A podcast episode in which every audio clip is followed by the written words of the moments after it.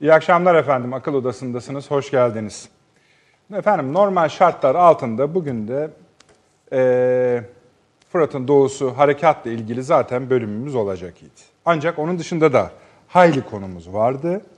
Yine de var. Deneyeceğiz, gayret edeceğiz. Gel gelelim. Dün MGK toplantısından çıkan bildiri. Ardından bugün Sayın Cumhurbaşkanı'nın Türkiye Büyük Millet Meclisi'nin açılışında genel kurulda yaptığı konuşma biz yayına nihayet biz yayına girmeden e, birkaç dakika evvel Savunma Bakanı Sayın Hulusi Akar'ın bu işin şakası kalmadı mealindeki açıklamasıyla yine Fırat'ın doğusunu konuşacağız ilk konu olarak. Yine harekatı konuşacağız.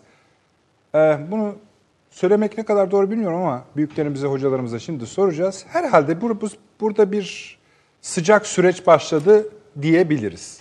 Çünkü e, şu ifadeleri de kullandı Sayın Cumhurbaşkanı Türkiye Büyük Millet Meclisi'nde yaptığı konuşmada bir, Fırat'ın doğusunda Türkiye'nin kaybedecek tek bir günü dahi kalmamıştır dedi.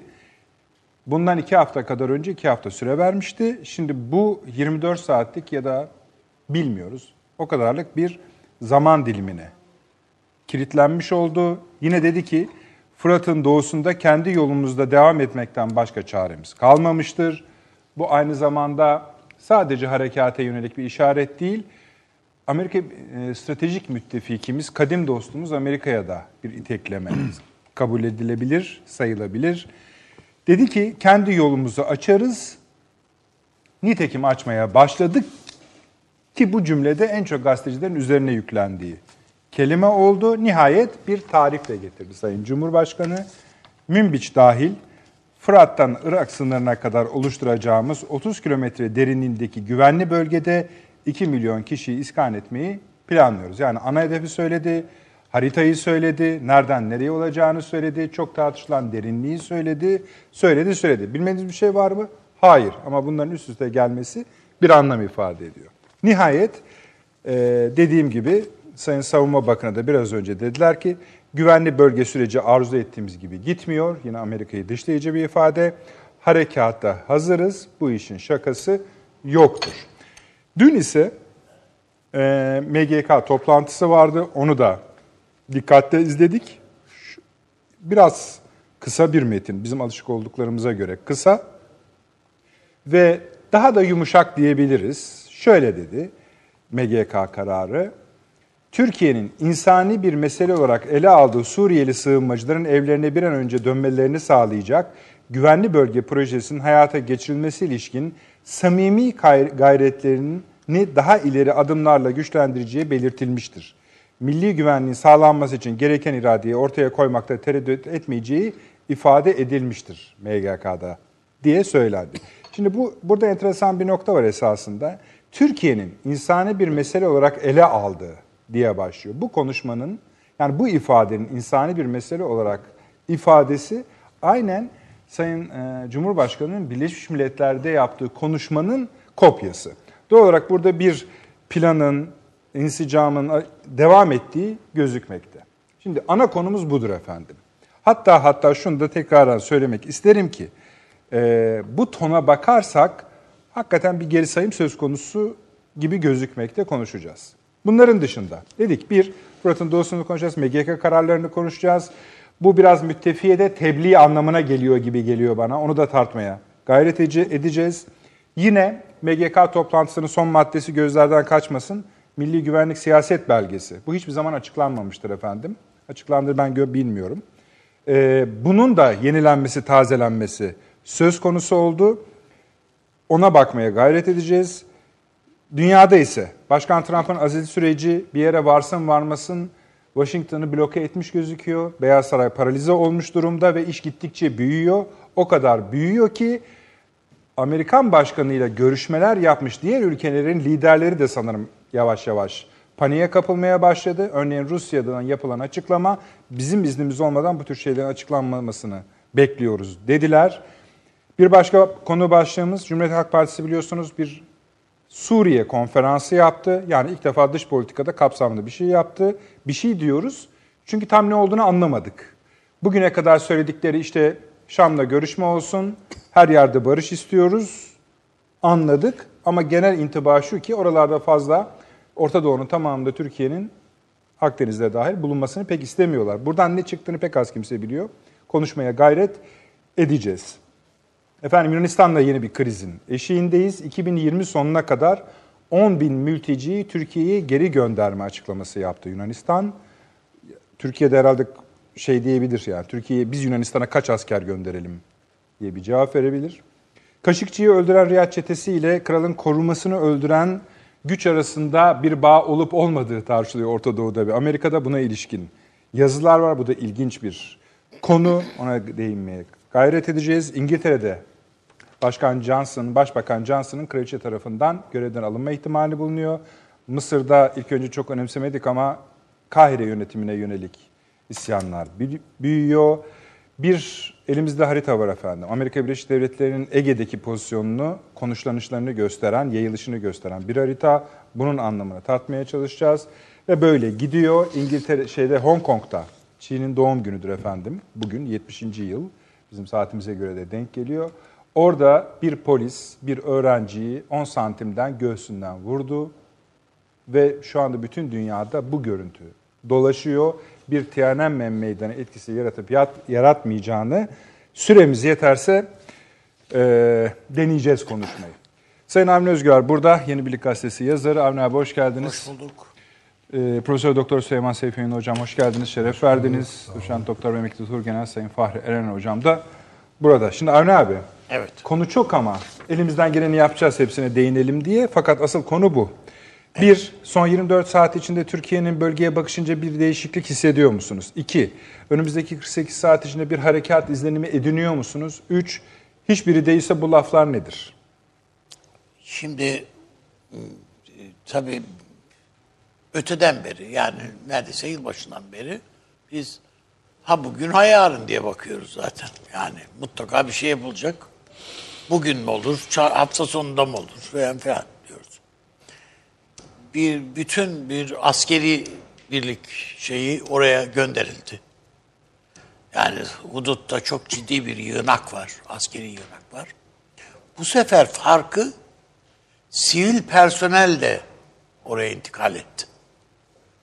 Yani Doktor, harekat doktor. sırasında hı hı. orada görev yapması düşünülen evet dediğin gibi sağlık personeli kim nerede sağlık hizmeti veyahut da sağlık çadırları, seyyar hastaneler kurulacak filan da dahil. Bu sadece yaralılar için filan diye değil. Oranın yerel halk, ahali için filan. Gayet tabii. Filan. Bu artık hazırlık diye bir kelime. Seyyar fırınlar bilmem şunlar bunlar yani bir yıl bir şey. Ee, bu e, hazırlık kelimesi neyi ifade ediyor ise her birçok manada yani söylediklerine göre işte bütün bölgeyi şey yapabilecek, besleyebilecek seyyar jeneratör, şu bu filan yani bir, bir yıl bir şey orada şu anda. Yani en az askeri mühimmat kadar bunlar da önemli tabii orada. Ee, dolayısıyla bu orada öyle çok fazla hadi bekleyeyim de önümüzdeki ay falan diye durmaz yani. O mümkün değil. Ben buraya gel, gelmeden bir televizyon kanalında daha önce de seyretmiştim de Churchill'le film vardı. Churchill nasıl bu Fransa harekatına, çıkarma harekatına nasıl karşı durduğu, engellemeye çalıştığını anlatıldığı bir şey. Ve orada MacArthur'un bir şeyi var, lafı var. Sadece MacArthur'un değil tabii yani orada e, diğer kuvvet komutanlarının hatta İngiliz komutanlarında. Churchill'in bütün korkusu Çanakkale. Onu anlatıyor adam zaten. Ya oradaki gibi olursa ben diyor orada yenildim. Şimdi siz burada yenilirseniz fatura yine bana çıkacak yani karşı çıkışın sebebi o. Ama orada MacArthur'un söylediği bir şey var. Diyor ki ordu bu kadar hazırlandıktan sonra yay bu kadar gerildikten sonra böyle tutulmaz diyor. Bu biter diyor. Yani bu o zaman askerde ne moral kalır ne güven kalır bize komutanlara. Biz en çok diyor 24 saat bekletebiliriz. O da diyor meteorolojik sebeplerle. Churchill oturdu dua etti. Yarın fırtına çıksın. Yağmurlar, seller diye oturdu. Allah'ım yeri yerinden oynat. Deniz kabarsın, şu olsun bu olsun. Ertesi gün yağmur falan da var ama hücum emri verdiler. Şimdi bazen komutan daha iyi bile, bilecek bildiğim şeydir. Askeri evet motive edecek bir şey mutlaka hazırlanır. Konuşma hazırlanır, şu yapılır, bu yapılır. Ama bazen bu e, bekletmeye gelmeyecek artık. Sadece asker mi? Hayır.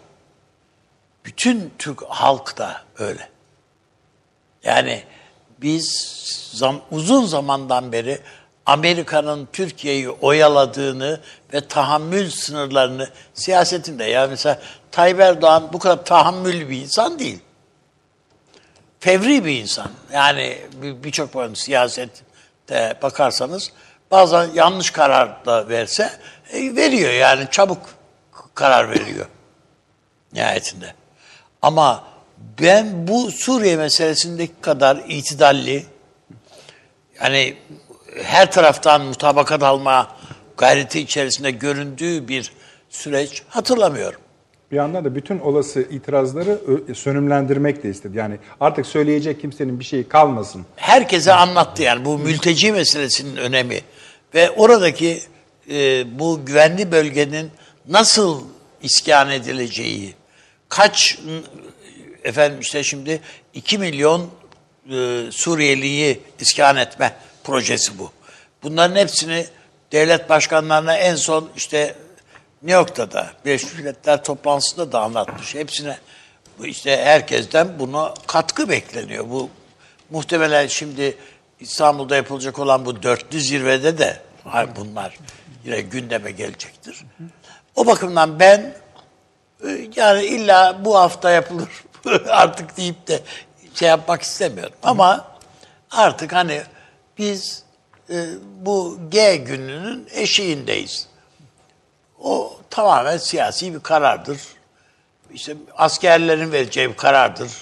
İşte meteoroloji vardır, şu vardır, bu vardır filan filan. Yani e, istihbaratın vereceği bir karardır. Ama besbelli yani terör örgütü ortalığı ayağa kaldırmaya çalışıyor. Yani ellerindeki batı basınına dönük imkanları kullanarak filan e, kışkırtmaya çalışıyorlar. Ama ne yaparlarsa yapsınlar yani e, bir, bir laf var biliyorsunuz hani yolcu duramaz, bağlasan durmaz. Avni abi, bugün bazı köşe yazarları Evet. şöyle bir sıralamayı yapıp bu yüzden belli bir süre bu harekatın gerçekleşmeyebileceğini söylediler. Evet, önemli bazı yazarların da bu hatta bu konuda. Yani istihbarat bilgi akışının iyi sağlam bilgi al- aldığı düşünülen bir takım yazarlar Ankara'dan böylesi şeyler Şöyle yaptılar. söylüyorlar. Bir, bu dörtlü zirve var. Zaten o birkaç gün birden demek. Evet. Ee, ardından Cenevre çok önemli bir süreç Suriye açısından. Anayasa Komisyonu'nun çalışma açısından. Nihayet burada artık hani oyunu beraber kurmaya çalıştığımız ya da artık onun da diyecek bir şey kalmasın için denediğimiz Washington'da da durum hayli karışmış gözüküyor. Yani şu anda Amerika Birleşik Devletleri Başkanı'nın kendi iç durumu dışında bir yere başını kaldıramadığı, bu yüzden de bu üç basamaklı işin Türkiye'nin harekatını belki daha öteleyebileceğine ilişkin Şimdi laflar söylüyor. ama şöyle bir şey de var. Bunu evet yani diyelim ki bölgedeki konjektür tablo bu, bu yorumların ya bunlar te, külliyen yanlıştır anlamında söyleme. Mutlaka Var zaten. Ya mutlaka var zaten bunu dayanakları biz de görüyoruz. Onun için hani bugün mü olur 24 saat sonra mı olur anlamda bir şey değerlendirme yapmak yanlış diyorum. Şimdi burada gerilen ve e, sıkıntılanan sadece asker meselesi değil. Türkiye'nin iç siyaseti de sıkılıyor. Niye sıkılsın? Yani ya? şu- ne güzel Gran Tarabya'ya gidiyorlar. Ha? Orada konferanslar yapıyorlar. Gayet güzel. Hayır şimdi şöyle bir şey var. Halk nezdinde bakarsanız bu Suriye meselesi AK Parti'ye öyle çok öyle hafif bir fatura çıkarmadı. O kadar abartıldı ki sıradan adi suçlar bile işte bak e, Suriyelilere verildi bunlar böyle oldu. Bizden daha fazla imkanlara sahipler. Bir vatandaşa verilmiyor onlara veriliyor. Onlar sağlık ocaklarında öncelikliler bilmem ne filan. Bütün bu yalanlarla insanların kafaları dolduruldu. Ha, bu bunlar yani öyle siyaset yapan bir partinin ve bir liderin göz ardı edeceği şeyler değil. Gayet tabii. Onun için zaten 2 milyon Suriyeli Türkiye'den o güvenli bölgeye gönderilecek dediğiniz anda bu İstanbul başta olmak üzere birçok yerde bir e, gevşemenin bu manada e, psikolojik bir gevşemenin olacağını söylüyor esası. İçeriye de bunu söylüyorsun. Evet tabii. Anlatabiliyor muyum? Yani o bakımdan yani canım ne yapalım şimdi bizim komşuların falan işte hatırı var. Bekleyelim ya e, filan. Hayır bu, bunu söyleme lüksü yok AK Parti'nin. Parti siyaseti açısından da bunu söylemek lüksü yok anlamında ifade ettim.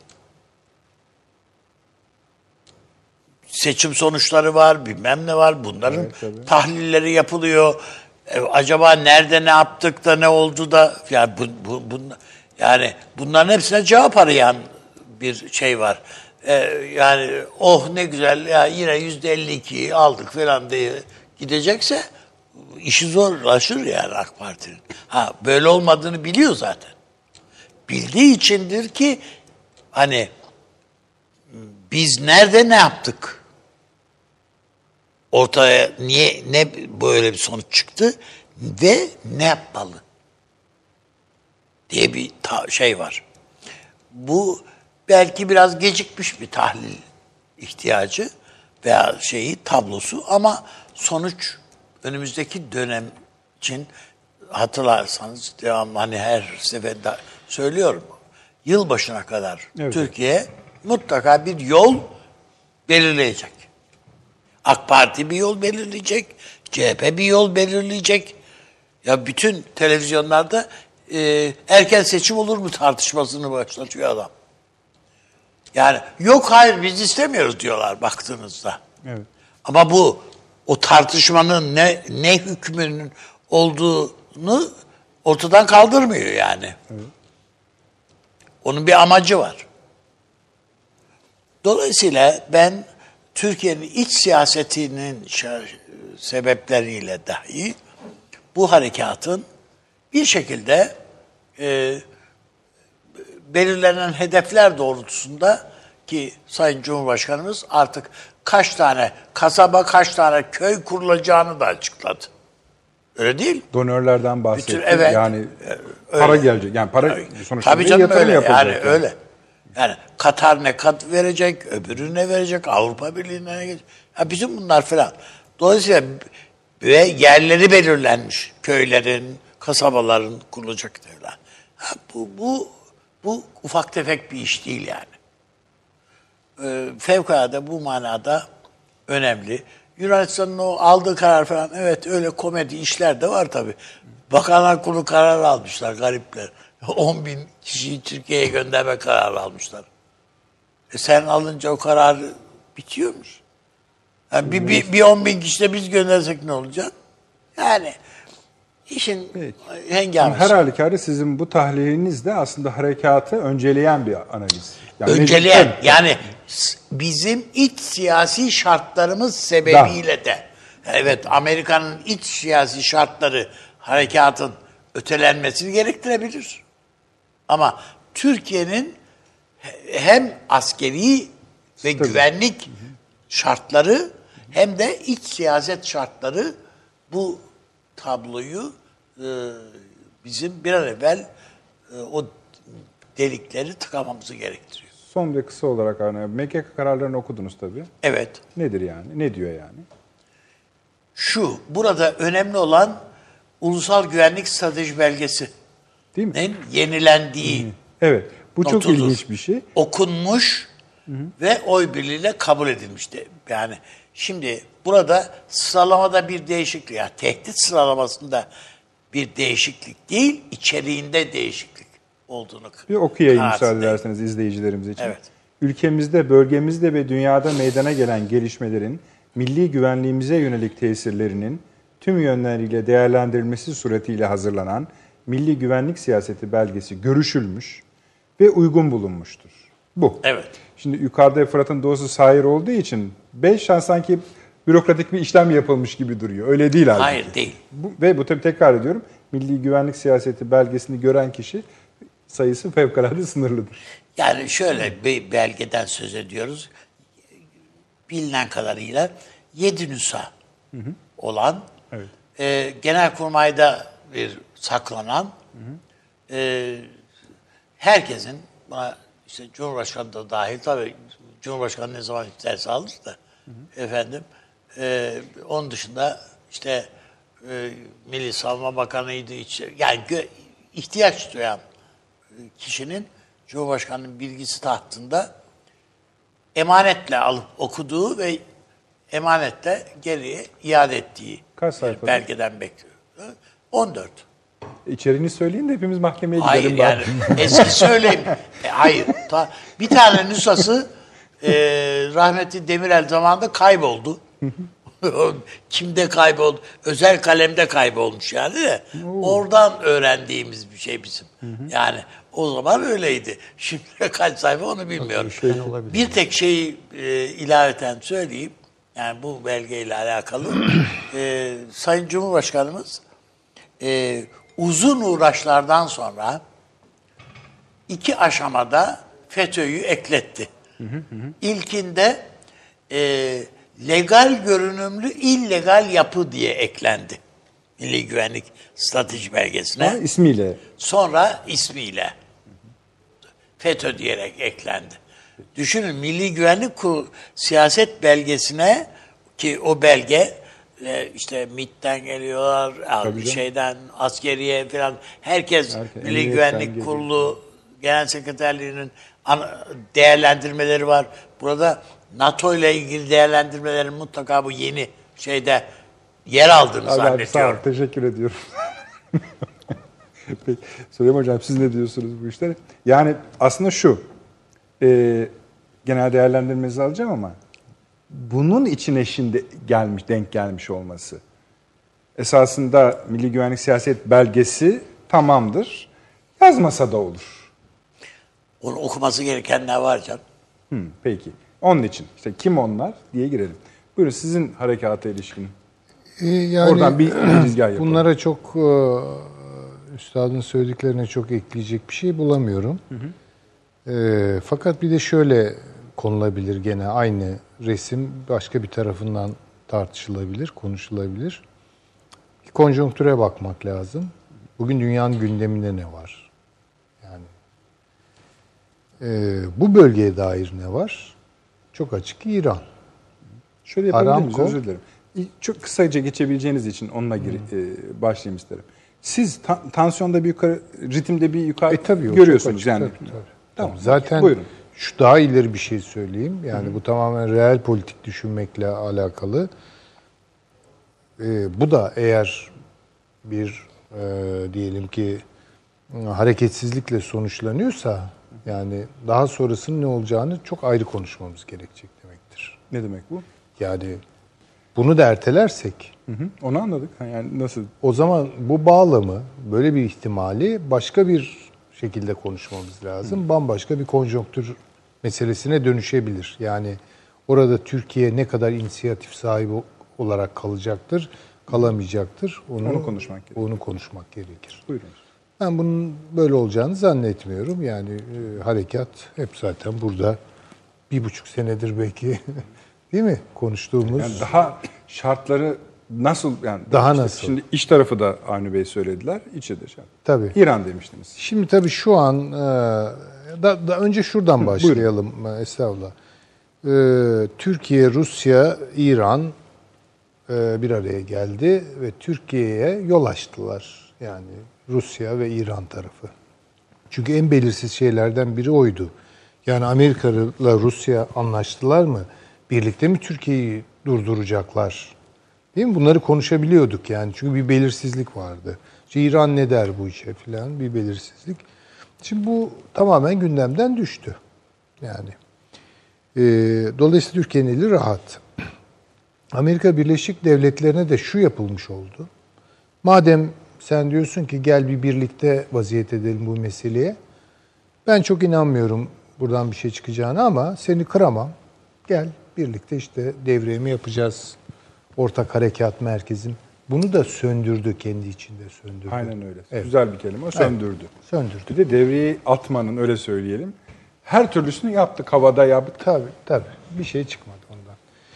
Ee, daha belki Münbiş tecrübesini de zaten biliyoruz. Ee, dolayısıyla hani ya sen ne yapıyorsun işte birlikte yapacaktık bu işi deme e, kartı yok Amerika Birleşik Devletleri'nin elinde. Yani Amerika Birleşik Devletleri'nden gelen Aa, harika sonuçlar elde ediyoruz bu bölgede. Türkiye de tatmin oluyor, biz de tatmin oluyoruz. Herkes mutlu diye bir açıklama yapmıyor. Yani işte e, deniyoruz, oluyor inşallah falan filan gibi açıklamalar yapıyor.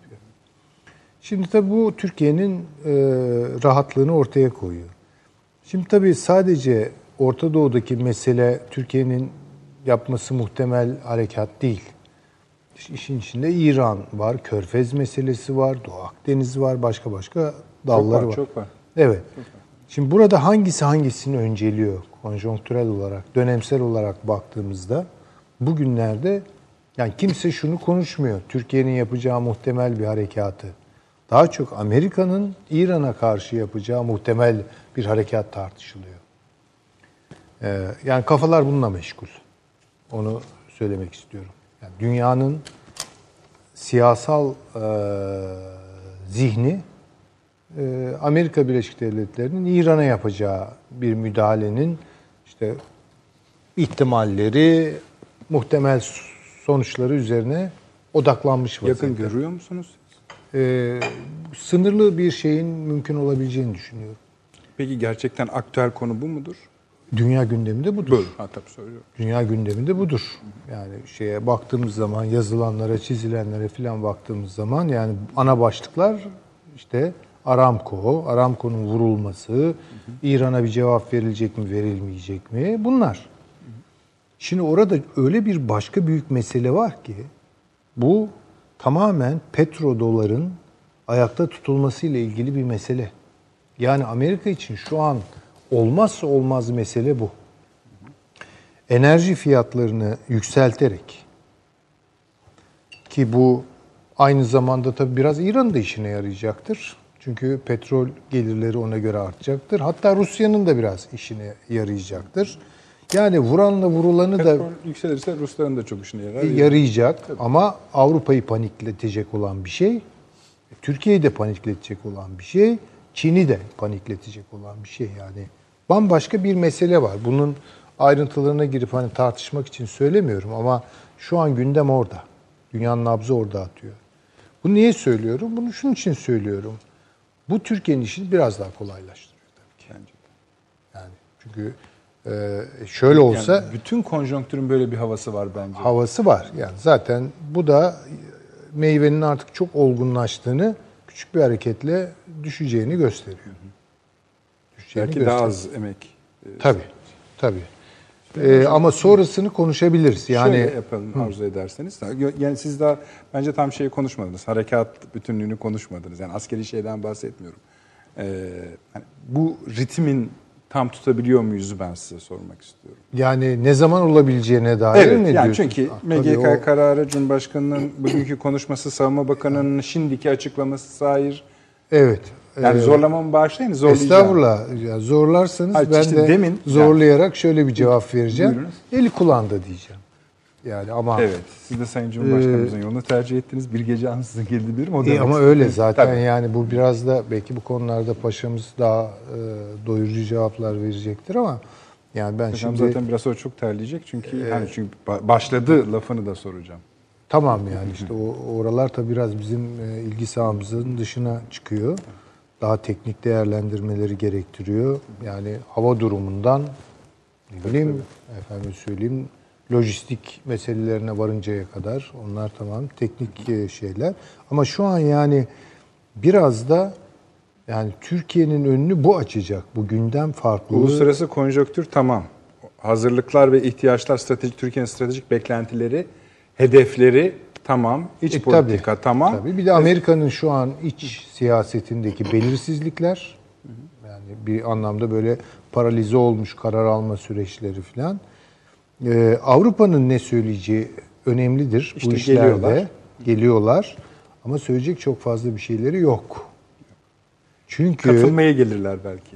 çünkü burada işin içinde Türkiye olduğu kadar Macron'un Türkiye ile ilgili olarak yaptığı konuşmaya falan baktığın vakit hiç yani pislikte geziyor, geziniyor adam. Yok canım o Macron evet yani hiç bence Türkiye'de sert tepki gösterdi Esas ama- Almanya tabii ki yani. Daha Almanya sert Fransa'nın çekirdek. gelişini Türkiye yani bir, bir tablo açısından Ankara önemsiyor ama Fransa'nın şu anki tavrı Avni Bey'in bahsetti. Artı Yunanistan'ın bu hamleleri falan bizim aşağı ile ilgilenmemizi mümkün mertebe sanki çelmelemeye çalışan işlermiş gibi. Ee, Valla Almanya eğer bu işi böyle götürüyorsa kendi ayağını sıkıyor demektir. Aynen öyle zannetmem o da Hiç öyle değil. Peki.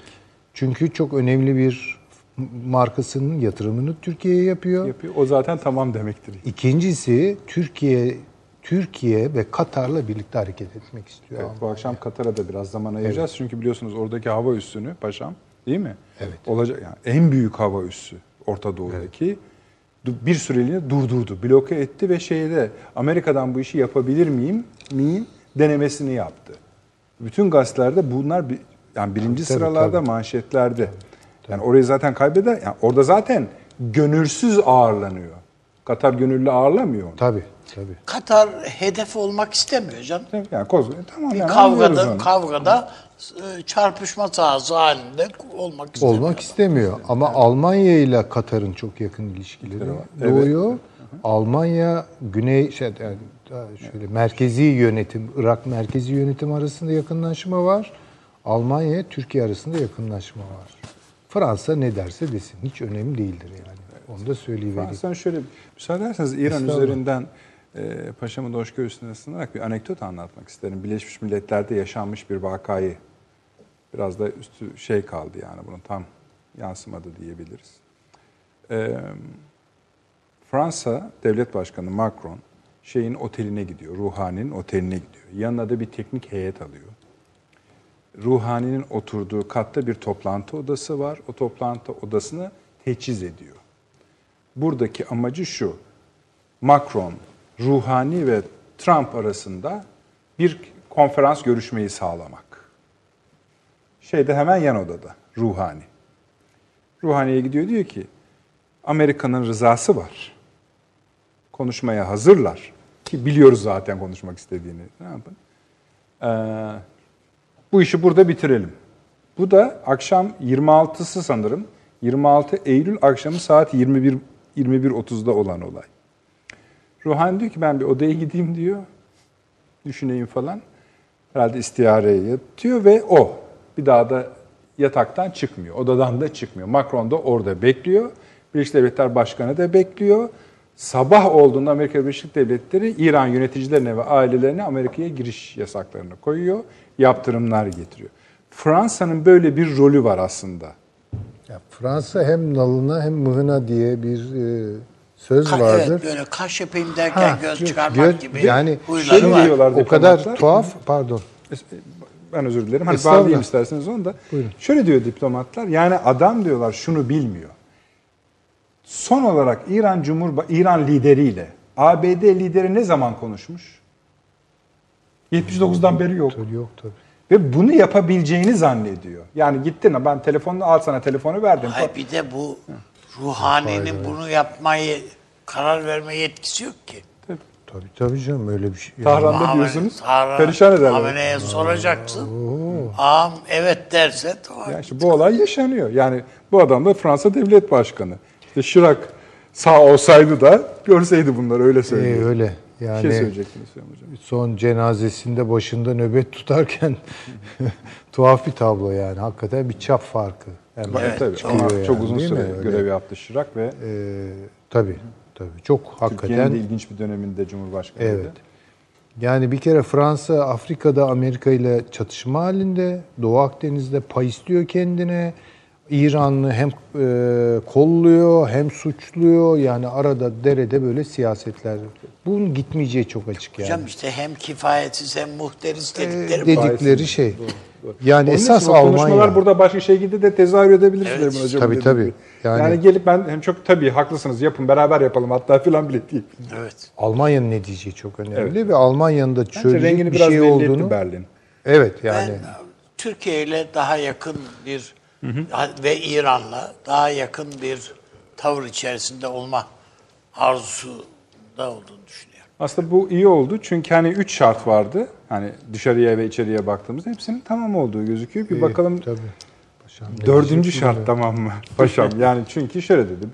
Hani artık hatta bir daha söyleyelim onu da. Yani tam aynen yani tutanaklara giren ifadesi de o Sayın Cumhurbaşkanımızın. Kendi yolumuzu açarız. Nitekim açmaya başladık. Buyurunuz paşam.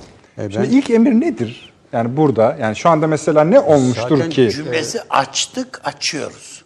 Kendi yolumuzu açtık, O açıyoruz. herhalde şeye referansla Afrin'e ve değil mi yani? Olabilir. Evet, herhalde. Daha Peki. önceki şeylere referansla Peki, söylenmiş. peki. Şunun arkasından geliyor yani Süleyman Hocam. Fırat'ın doğusunda kendi yolumuzda devam etmekten başka çaremiz kalmamıştır. Tamam. Kendi yolumuzu açtık. Açarız. Nitekim açmaya. Evet. Yani neyse ama sonuçta buraya yönelik bir Tabii konsantrasyon. açmaya başladık deyince bütün gazeteciler Harekat başladı. Yani, e, ama denir yani. Saat kaçta başladı? Bu Amerikalılarla e, tamam tasvip edilmese de yürütülen en azından o bölgeye girmeyi zorlayarak da e, burada bir devriye faaliyetinin öyle veya böyle yürütülmesi de sonuçta bu bölgeye bir evet giriştir. belki de dediğiniz. Yani e, çünkü e, tamam elimizde her türlü istihbarat ve diğer bilgi var ama sonuçta F-16'lar burada uçuyor. E, zırhlı araçlar Amerikalılarla bile olsa bile e, sınırın ötesinde bir devriye faaliyeti e, yürütüyor. Yani bu da işte sınırın geçildiğini e, en azından bir 10 kilometre, 8-10 kilometrelik alanın biraz daha net keşfedildiği. Gerçi bu devriyeler 180 veya 150 kilometre gibi nispeten dar bir alanda yani Akçay Kale'nin karşısındaki alanda yapılıyor. Tamamında yapılmıyor ama 480 kilometrenin tamamında zaten gereksiz yani.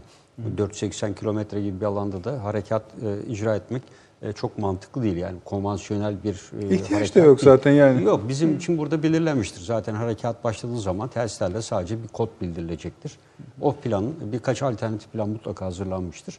O kodla birlikte e, burada sadece belki Gegün'ün ses saati değiştirilebilir. İşte Afrin nasıl e, farklı bir zamanda başlamıştı. Çünkü bu klasik bir harpte işte e, gün ağrıken biz buna s- sabah alacak karanlık başlangıcı deriz.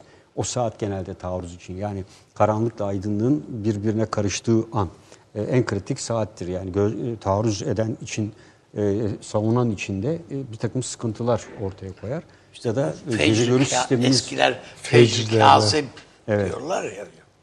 E, ama artık gece görüş sistemlerinin gelişmesi, e, istihbarat sistemlerinin, insan hava araçlarının yol göstermesiyle e, harekat her an, her gece, her saatte başlayabilir. Yani artık böyle bir kavram e, kalmadı. Yani tabi bu arada e, dün vefat eden emekli tümör Soner Polat var Evet, malumunuz. Evet, E, gerçekten kendisi tanıdım. E, çok mükemmel bir insan, iyi bir e, asker. E, ve bu FETÖ'den de haksız yere uzun süre cezaevinde tutulmasına Doğru. rağmen e, ülkesine hizmetten hiçbir zaman çekinmemiş. E, Allah bir- rahmet. Allah rahmet ve Allah'tan rahmet diliyorum. E, şimdi burada Milli Güvenlik Siyaset Belgesiyle tabii bu süreci biraz tanımlamak lazım. Milli Güvenlik Siyaset Belgesi normalde e, hazırlanışı biraz uzun sürer. Yani Milli Güvenlik Siyaset Belgesi'nde iki temel amaç vardır. E, milli menfaat elbette vardır ama ülkenin öncelikle refahını artı bekasını sağlamak. Yani e, Milli Güvenlik Siyaset Belgesi, güvenlik kavramı bu iki kavrama itibar eder. E, içeriğinde de bunlar özetlenir. E, bunun e, yenileştirme süreci yani bu belgeyi e, gördüm. Bunun mesela silahlı kuvvetlere dönüşü TÜMAS'tır. Yani Türkiye'nin milli askeri stratejisidir. Meşhur o kırmızı kaplı kitap dediğimiz.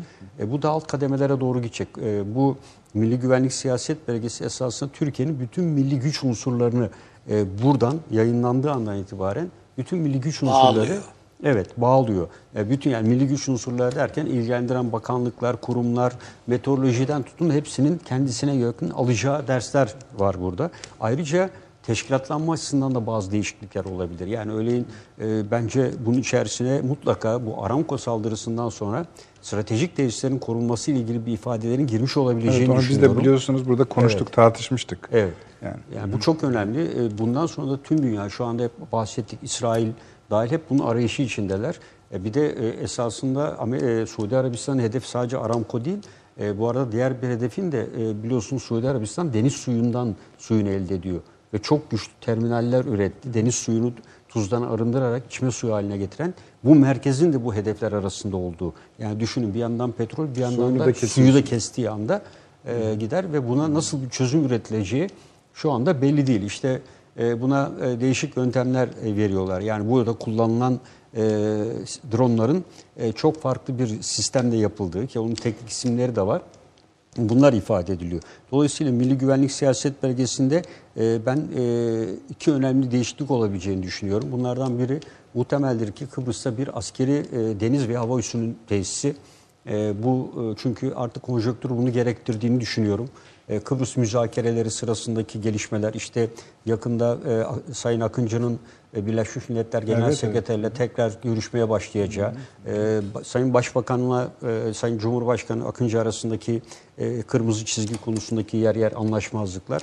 e, bu konuda tabii e, diğer ülkelere karşı Türkiye e, Kıbrıs açısından bir hassasiyet yaratıyor. Yani ülkenin e, üst yönetiminde e, farklı bir takım söylemlerin yer olması da bence evet Güzel. bu- yani Milli Güvenlik Siyaset Belgesi'ndeki bir Yani değişiklik tabii. bu olmuş olabilir. E, tabii yani. Kıbrıs'ın Kıbrıs özellikle Maraş konusunun açılması konusunda bunun Türkiye'ye fayda maliyet ve ne tedbir alınması.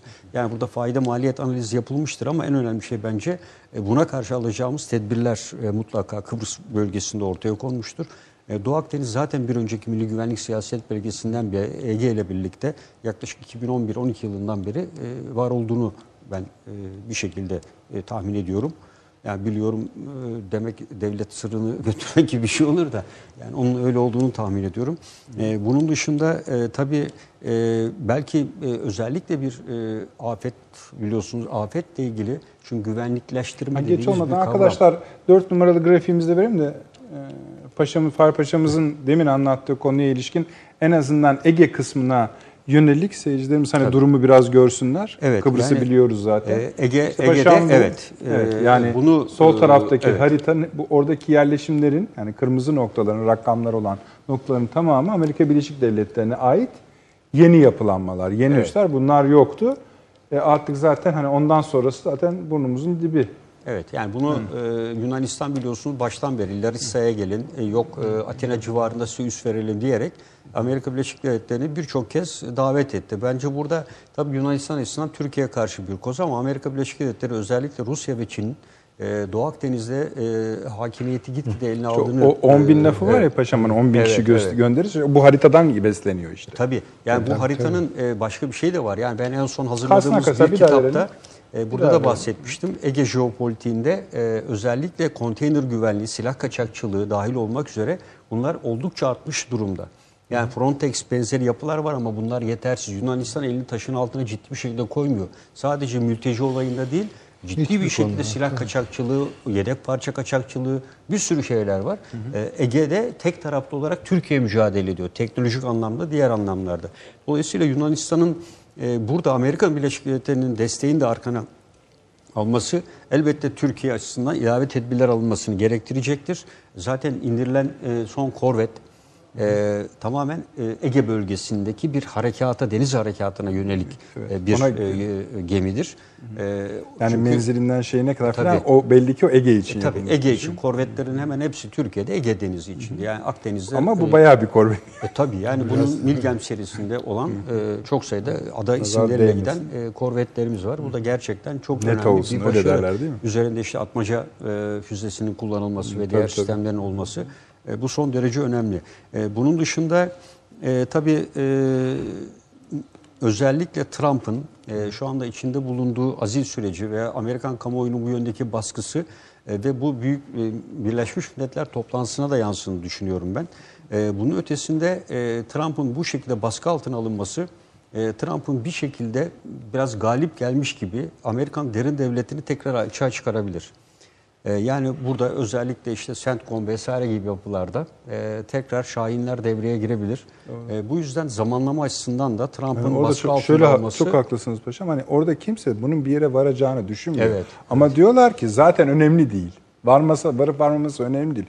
Ama diyorlar seçime kadar bu süreç onu yani üzerine katmanlar çıkılarak hocam perişan edecek diyorlar. Evet, evet. Ve anlıyoruz hakikaten daralıyor bir anda. Tabii. Çünkü üzerinde yoğun bir baskı var. Dolayısıyla burada çeşitli şekilde kendisine gelecek olan baskılar ve alt kesimden gelecek her türlü şeyi e, kabul edebilecektir. Yani evet burada Bolton'u gönderdi ama e, belki tekrar yeni bir Bolton daha gele- e, geliyor olabilir. E, çünkü Pentagon devreye gireceğini düşünüyorum. E, burada biraz da aktif hale gelebileceğini. E, biraz böyle dış politikada, uluslararası alanda ipleri elinden yavaş yavaş kaybedeceğini, ağırlığı tamamen iç politikaya verebileceğini ben O değerlendiriyorum. zaman bu da bir sebep bizim için. İşte hani evet. yani bir, bir an önce yani Zaman Amerika dediğim gibi bir önceki yayınlarda zaman baskısı var. Türkiye açısından e, Trump'ın üzerindeki bu zaman baskısı Türkiye için Amerika'nın yumuşak karnı ve bunu bizim değerlendirmemiz gerekiyor. Yani askeri harekatta hassasiyetler vardı. Bu sadece silahlı kuvvetler yapısında değil, devletlerin e, yönetim sistemlerinde e, ondan sonra e, ülke içi iç seçimler vesaire gibi konular da hassasiyet yaratır. İşte devlet burada e, hassas olan tarafları karşı ülkenin bence Türkiye açısından zamanlama. Kış mevsimine henüz girmemişiz. Yağışlar orada başlamamış. E, ısı nispeten daha iyi bir durumda. 40'lı derecelerde olan bir sıcaklık yok artık 30-32'lere düştü. Gece ileride gündüz Soğuk gece arası ısı farkı çok artar. Yollar henüz çamurlu değil. Ana yollarda gayet harekat yapabilir. Dolayısıyla ben zaman mekan açısından da bu tür bir harekatın Şöyle ya, bir, bir evet, şey sayalım olduğunu- mı paşam? Şimdi Amerika'da seçimler var mı? Var. Sizin dikkat çektiğiniz İran konusu etkinse orada da bir sıkıntımız var.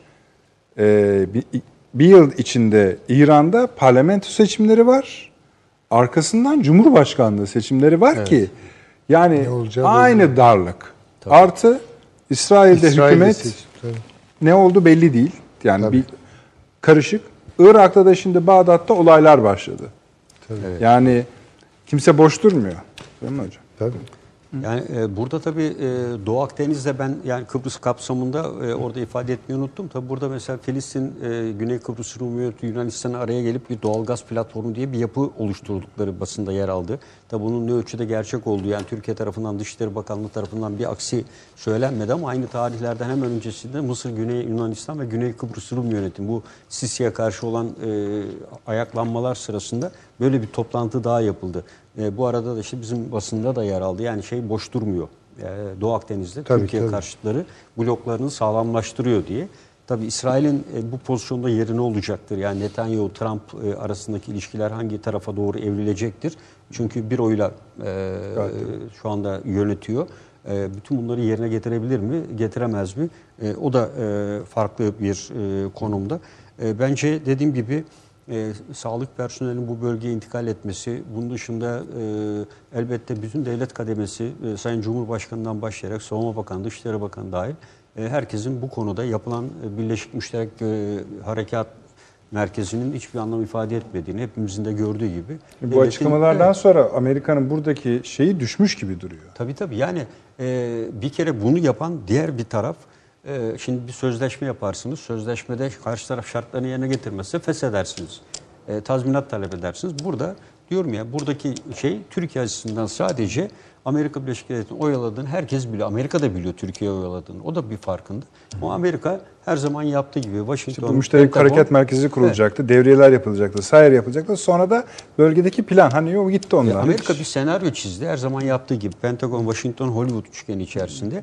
Bu senaryo Türkiye bilerek kabul etti. Son bir dayanak insan Aynen hakları öyle. vesaire dedi. Süleyman Hoca diye sönümlendirmek için buyurun sönümlendir. Türkiye geldi buyurun dedi bu kadar zaman geçti. E, olan bir şeyi söylüyor. Siz oradan yapıyorsunuz. Aşağıdan teröristler anız yakıyor veya şey yakarak helikopterlerin görmesini engelliyor. Bunu raporladınız mı? Evet raporladık. Teröristler hendek kazarken kaçışıyor mu? Evet kaçışıyor. Bir sonrakinde de gene görülüyor mu? Görülüyor. Hani burada terörist olmayacaktı. O zaman biz havadan neye bakıyoruz? Terörist hendek kazıyor mu? Bugün 2 metre mi oldu? 3 metre mi oldu? Yani bunları biz zaten Kaçtır tespit geldi, ediyoruz. kaçtır gitti. Evet bunları zaten tespit ediyoruz. Dolayısıyla Amerika Birleşik Devletleri için eline bir koz verdiler. Bakın ileride biz işte biz böyle bir imkan yarattık. Bu olsaydı bak bu olmayacaktı. Bunun işlemediğini bütün dünya gördü. E, kendileri de biliyor esasında. E, dolayısıyla burada son seçenek olarak e, harekat yani e, harekatın e, yapılması bu öneri olarak ortaya koyan konulan ev, şeylerin köylerin ve yerleşim yerlerinin yapılmasını da sağlayacaktı. Aksi takdirde biz Amerika'ya güvenerek 30 kilometreyi çekil ben geriye gideyim. Bakın bu bölgede olan kişilerin PKK 18-33 yaşları arasında olanları zorunlu askere alıyor. Türkiye'den buraya kontrolsüz bir şekilde bu göçmenler gelirse PKK silah soruyla hepsini askere alıyor. Öbür tarafa giderse Esed asker alıyor veya devlete işgal etmemişse. Dolayısıyla bu insanların hep erkeklerinin e, genel ağırlığa baktığımızda 18-40 küsur yaş arasında öyle. olanlar ve bunların hemen hepsini PKK eğer temizlemezsek bu adam asker Tabii alacak. tabii. tabii. E, dolayısıyla o kurulacak köylerin, kasabaların güvenliğini bunlar sağlayacak kendi işlerinden. Çünkü bunlara iş imkanı yaratılacak. Dolayısıyla bu bunda sağlanabilmesi için PKK'nın mutlaka ve mutlaka bu bölgeden süpürülerek değil, ya buradan Amerika alacak uçaklarla taşıyacak yani en son seçenek ama burada imha edilmeden taşısa bile e, işte El-Kaide, e, DAEŞ benzeri yapılarla yine karşımıza çıkacaktır. E, o yüzden e, kesinlikle imha, e, bu harekat imhaya yönelik olmalıdır. Sağladığınız anda güvenli bölge kendi kendine oluşur. İmha ettiğiniz zaman. Şöyle, değil, paşam dediği doğru. Biz tabii PKK diye şey yapıyoruz da bu son Adana e, polislerimize dönük Saldırı. el saldırı MLKP Evet, evet. iyi devreye soktular. MLKP'nin ilk değil bir ay önce filan tekrar daha önce de buluştular. buluştular filan yani. Evet. Yani bu belli. O, o saldırı yapanlar öldürüldü. Onu da Hayır, söyleyeyim. tamam. Ha, tabii tamam. Ha, Ha, onu da Seyircilerimize duyuyorum. tabii. Onu ayrı. Ee, ama Amerika sadece şeyle oynamıyor yani. PKK ile oynamıyor. Türkiye'nin Türkiye'ye bulaşık kim varsa o adı değişik. İşte bu harfleri değiştiriyorlar. Hadi sen diye e, cebine koyuyorlar bir şeyleri gönderiyorlar buraya. Ee, şimdi bu ulusal güvenlik meselesi bu önemli. Paşam da son Belgeyi. Kıbrıs'la ilgili evet tabii söylediğin şeyleri önemli. Bu bizim devlet tarihimizde var tabii bu. Yani Fatih Kanunnamesi bir ulusal güvenlik belgesidir esasında. Yani şehzadelerin büyük büyük şehzadenin tahta geçmesi, diğerlerinin katlinin vacip olmasına izin verilen bir şey. Bu bir ulusal güvenlik meselesidir. Çünkü e, Parçalanmış, o, o güne gelene kadar Osmanlı Devleti büyük bir parçalanma geçirdi. Şehzade kavgaları dolayısıyla. Bütün Türk devletleri hem de. Dolayısıyla bu tür şeyler e, evet bizde böyle sanki çok olumsuz bir şeymiş gibi söyleniyor. Evet tamam nihayetinde insan öldürülüyor tabii de. Ama bir zorunluluk, bir ihtiyacın ifadesi. İkincisi Türk devleti eskiden e, kızıl elma derdi yani. Ulusal Güvenlik Strateji Belgesi de kızıl elma diye bir şey vardı. Şu olmazsa olmaz diye. Bunu illa evet tamam hedefler genelde işte şehirlerdir falan veya İstanbul'dur, Viyana'dır falan filan yani ama onun dışında da devletin koyduğu böyle hedefleri vardır. Nitekim Yeniçeri'nin yok edilmesi de bir başka Kızıl Elma'dır yani. Bunu böyle. Gerçi şimdi bütün her yerde bizim Yeniçeriler geziniyorlar. İşte onunla gurur duyuyoruz filan. Ama işte o tabii kostümleri dolayısıyla filan yani. Abi Fakat yeni bu gitsem. Milli Güvenlik Kurulu şey strateji belgelerinde eskiden şimdi sıralamalar değişiyor. Yani Öncelik- tehdit sıralamaları var. İlk başlangıçta tehdit sıralaması irtica yazıyor. Yani bu uzun yıllar Böyle gitti. birinci sırada irtica olarak daha işte biliyorsunuz y- 28 Şubat dönemine kadar kaldı. Sonra iş PKK'ya döndü. Terör PKK'ya döndü. Sonra FETÖ'ye döndü bu iş. Şimdi öyle zannediyorum ki NATO'yu filan da içine alan bir tahlil Tam onu Ya soracaktım. bu Suriye. Birinci sırada kim? Suriye. Şimdi bu Suriye'de belli ki Amerika'nın bir devletçi oluşturma çabası artık Türkiye'nin ulusal güvenlik stratejisinde birinci sırada yer alıyor. Yani şunu mu söylemek istiyorsunuz? Milli Güvenlik Siyaset Belgesi'nin e, tehdit değerlendirmesinin en üst sırasında bir Amerika müttefiki... vardır. Yani NATO vardır. Az Söylemek bu- istediğim Çok ağır bu. ifadeler bunlar. Yani Zaten ben böyle olduğunu zannediyorum. Zaten Çünkü girişi bir senin genel değerlendirme dibinde adam devlet kurmaya Hayır çalışıyor tabii canım yani. işte. Yani Genel de- de- zaten bunun gizli değerlendirmede- olmasının sebebi odur yani. Yani tabii bu cümleyle gidelim Ve bence. tabii bu sıralamada mutlaka komutanın söylediği Kıbrıs'ta yani çünkü tek boyutlu bir şey değil bu. Yani orayı garanti sağını garanti aldın, solunu garanti alamazsan olmaz. Solunu aldın, sağını almazsan garanti olmaz. Onun için mutlaka Akdeniz'de de, Doğu Akdeniz'de de Türkiye hem Peki. üst tesis etmek bu sadece petrolle alakalı değil Gayet tabii. üst tesis etmek hem de e, petrol meselesinde kararlı bir tutum sergilemek ihtiyacı. Bunların hepsi e, şeye gelmiştir. Gündeme gelmiştir. Be- Belgede vardır yani bunlar. Peki abi. Şimdi efendim bir reklama gideceğim. Duyurusunu yapayım. Sizden çok mesaj geliyor. Şimdi bayağı bir maddemiz var. İnşallah zamanımız kalır ama zamanımız kalmazsa da söz veriyorum. Perşembe günü yeniden gündeme getireceğim. Biliyorsunuz bu 2007'de bir uçağımız düşmüştü. Orada kıymetli evet İsparta'da. E, kıymetli ilim adamlarımız, ilim hanımlarımız vardı. İlim insanlarımız vardı öyle söyleyelim. Bunlardan bir tanesi de şöyle söyleyelim. Toryumdan nükleer güç Evet, yapmanın öyle. Şimdi bu davanın burada bir dava yürüyor o tarihten beri. Dava, zaman aşımına uğrayacak. 30 gün kaldı. Ee, eşi de fevkalade kıymetli bir ilim adamıdır. Bugün yine açıklamalarda bulunmuş ki bunlardan birisi mesela o gece Amerikan Büyükelçisi'yle yapılan bazı telefon konuşmalarından bahis ediliyor. Fethullahçı terör örgütünde yakalanan bazı isimlerin cep telefonundan çıkan ses kayıtları var o geceye ilişkin. Şu ülke yaptı, bir kişi kurtulmuş, onu da bulalım. Yani uçağa binmemiş, onu da bulalım falan falan gibilerden. Efendim yani söz veriyorum ya bu akşam yetiştirmeye gayret ederiz. Etmez isek yani yetiştiremez isek perşembe muhakkak bu İnşallah bir- savcının bir tek dilekçe yollaması mahkemeye Uzatır. meseleyi uzatır Yani, zaten. peki efendim bir yakama gidip dönüyoruz. 30 saniye reklam arası.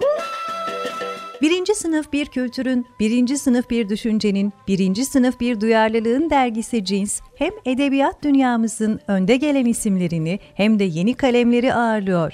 Her ay bayilerden ulaşabileceğiniz Cins dergi, dijital dünyaya da yeni bir kapı aralıyor. Sayfalara sığdıramadığımız kıymetli yazılar, merak ettiğiniz yazarlarla cins sohbetler, dergiden ekrana yansıyacak röportajlar ve tabii podcast. Şimdi sizleri cinsi tüm sosyal medya mecralarından ve gezete.com adresi üzerinden takip etmeye davet ediyoruz. Reklam arası sona erdi. Döndük efendim akıl odası devam ediyor. Paşam size yani hepsini anlattınız. O diğer konuklarımıza sorduğum soruyu bize zaman söyleyin. Zaman e, dediğim gibi yani ben e, bu dörtlü e, Ankara e, ve İstanbul'da yapılacak Fransa, Almanya, e, Rusya e, arasındaki ve Türkiye'nin de katıldığı ben onun bu konuda herhangi bir etkisinin olduğunu düşünmüyorum. Çünkü burada ne Fransa'nın Amerika üzerinde etkisi var ne Almanya'nın Fransa Amerika üzerinde etkisi var. Rusya ile zaten Türkiye e, Ankara'da yapılan zirvede burada mutabakat sağladılar. E, Son 24 saatteki gelişmeleri sıcak buluyor musunuz? E, tabii bence yani giderek e, artık e, bu geçmişteki harekata baktığımızda da esasında söylemlerin adım adım e, bu konunun her an için olabileceğini gösteriyor. Yani bundan sonra şu toplantı gelsin, bu toplantı gelsin diye beklediğimiz Evet, zaman biz yine 2019-2020'ye Tabii Cenevre'yi beklediniz mi zaten gitti. Evet. Yani bu görüşme zaten Anayasa Kışın Komisyonu'ndan göbeği. neyi bekleyeceğiz? O zaten belki bir sene, belki iki sene sürecek. Zaten sürsün diye zaten Sürecek zaten. O ayrı bir süreç. O sürmesini bunu bu onu engellemez. gayet tabii, Tam gayet. tersi o süreci kolaylaştıracak bir harekattır bu. Bu harekat yapılırsa o süreç de kolaylaşacak. Ee, esasında Esed'in eli kolu da rahatlayacak. Rusya'nın da eli kolu rahatlayacak bu konuda. E, İran da rahatlayacak. Yani çünkü e, İran'a da çık diyorlar buradan. İsrail bir taraftan, Amerika bir taraftan e, burada al adamlarını diyor. E, işte Hizbullah bilmem ne çık diyor. E, ben şunu söylüyorum. Milli Güvenlik Siyaset Bölgesi'nde muhtemelen bu e, evet BK sorunu Fırat'ın doğusu meselesi ama e, yurt içindeki terörle artık bu konuya bütünleşik bakılmaya başlandığını ben e, değerlendiriyorum. Yani Herhalde. Kuzey Irak, Türkiye'nin içi ve bu bölge. Bu bölgelerin hepsi e, terörle mücadelenin ana hattıdır. Evet bunlar alt başlıklara ayrılabilir belki ama e, hepsi sonuçta aynı terör örgütünü hedefliyor e, bu. Bizde önemli olan tehdittir. E, tehdidin e, şekli, yeri önemli değildir. Aynı cinsten olması e, önemlidir. Yani aynı e, faaliyet. Peki. Şimdi bir izleyicimiz sormuş. Bu kırmızı kitapla bu Ay- e, bu kırmızı kitap Milli Onun Güvenlik Siyaset uygulamaları Belgesi. var. Aç, açılımları var. Evet. Onlar işte paşam söyledi. Bütün, Birisi yönetmelik mesela gibi. Sağlık Bakanlığı'nı ilgilendiren şeyi birileri Sağlık Bakanlığı'na sen Anladım. şunları yapacaksın Şöyle, der. evet. Yani Milli Güvenlik Siyaset Belgesi yani çok gizli kozmik ilgililer tarafından alındıktan sonra bu hemen Genelkurmay'a geldiği anda Genelkurmay Başkanlığı'nda bununla ilgili ilgili birimler ikinci başkan e, başkanlığı genelde olur. Toplanarak buradan e, silahlı kuvvetlerle ilgili bölümleri çıkarlar. Şimdi muhtemelen Milli Savunma Bakanlığı'na gelecektir bu. Milli Savunma Bakanlığı'na geldiği andan itibaren hemen talimatlar verilecek. E, diyecek ki e, şu anki mevcut Türkiye'nin milli askeri stratejisi. TÜMAS'ta kısa adı TÜMAS'ta ne eksik veya buna göre e, neyi düzenlememiz lazım? Hemen o çalışmalar başlayacak. Bunun için bir çalışma direktifi yayınlanır. E, bir sayfalık kim, ne gerede, ne zaman, ne çalışacak. Kod isimleriyle belirtilir bunlar. Ekipler hemen çalışmaya başlar ve böyle süreç akar. yani bunu konuşmamızın sebebi şudur efendim. Entegreymiş gibi geldi. Ama önemli yani olan beraber ilk harekattır. defa bu dönemde Bahsedilmiş olan- dinamik bir şey içerik şey yani de, öncelikleri değişiyor, içerik değişiyor. Öncelik te, mesela Türkiye'nin- Olmayacak şeyler Türkiye'nin, değil. E tabi Türkiye'nin NATO'ya dayalı tercihleri vardı bütün. Öncelikleri Tabii. E, bunlar da öncelikler Düşman tarifi yapıyor mu? kalktı. Tabii. Yani burada tehdit. Zaten Milli Güvenlik Siyaset Belgesi'nin dayandığı şeyler var. Yani Milli İstihbarat Teşkilatı ve Genelkurmay'dan gelen e, tehdit değerlendirmesi, askeri politik değerlendirme, e, yine Dışişleri Bakanlığı'ndan gelen politik değerlendirme. Bütün bunlar e, İçişleri Bakanlığı'nın yaptığı Türkiye içindeki iç güvenlikle ilgili konular. Bunların hepsi değerlendirilir. Yani tehdit değerlendirmesinden sonra genel bir değerlendirme yapılır ve bunlara göre tehdit öncelikleri e, sıralanır ve arkasından hangi tedbirleri e, almamız gerektiği söylenir ve buradan bazen de e, yani e, şöyle bakanlıklara bazı bakanlıklara görev verilebilir. Örneğin ben burada e, yumuşak güç ve siber güvenliğin de mutlaka e, bir sistem içerisinde yer almış tabii. olabileceğini düşünüyorum.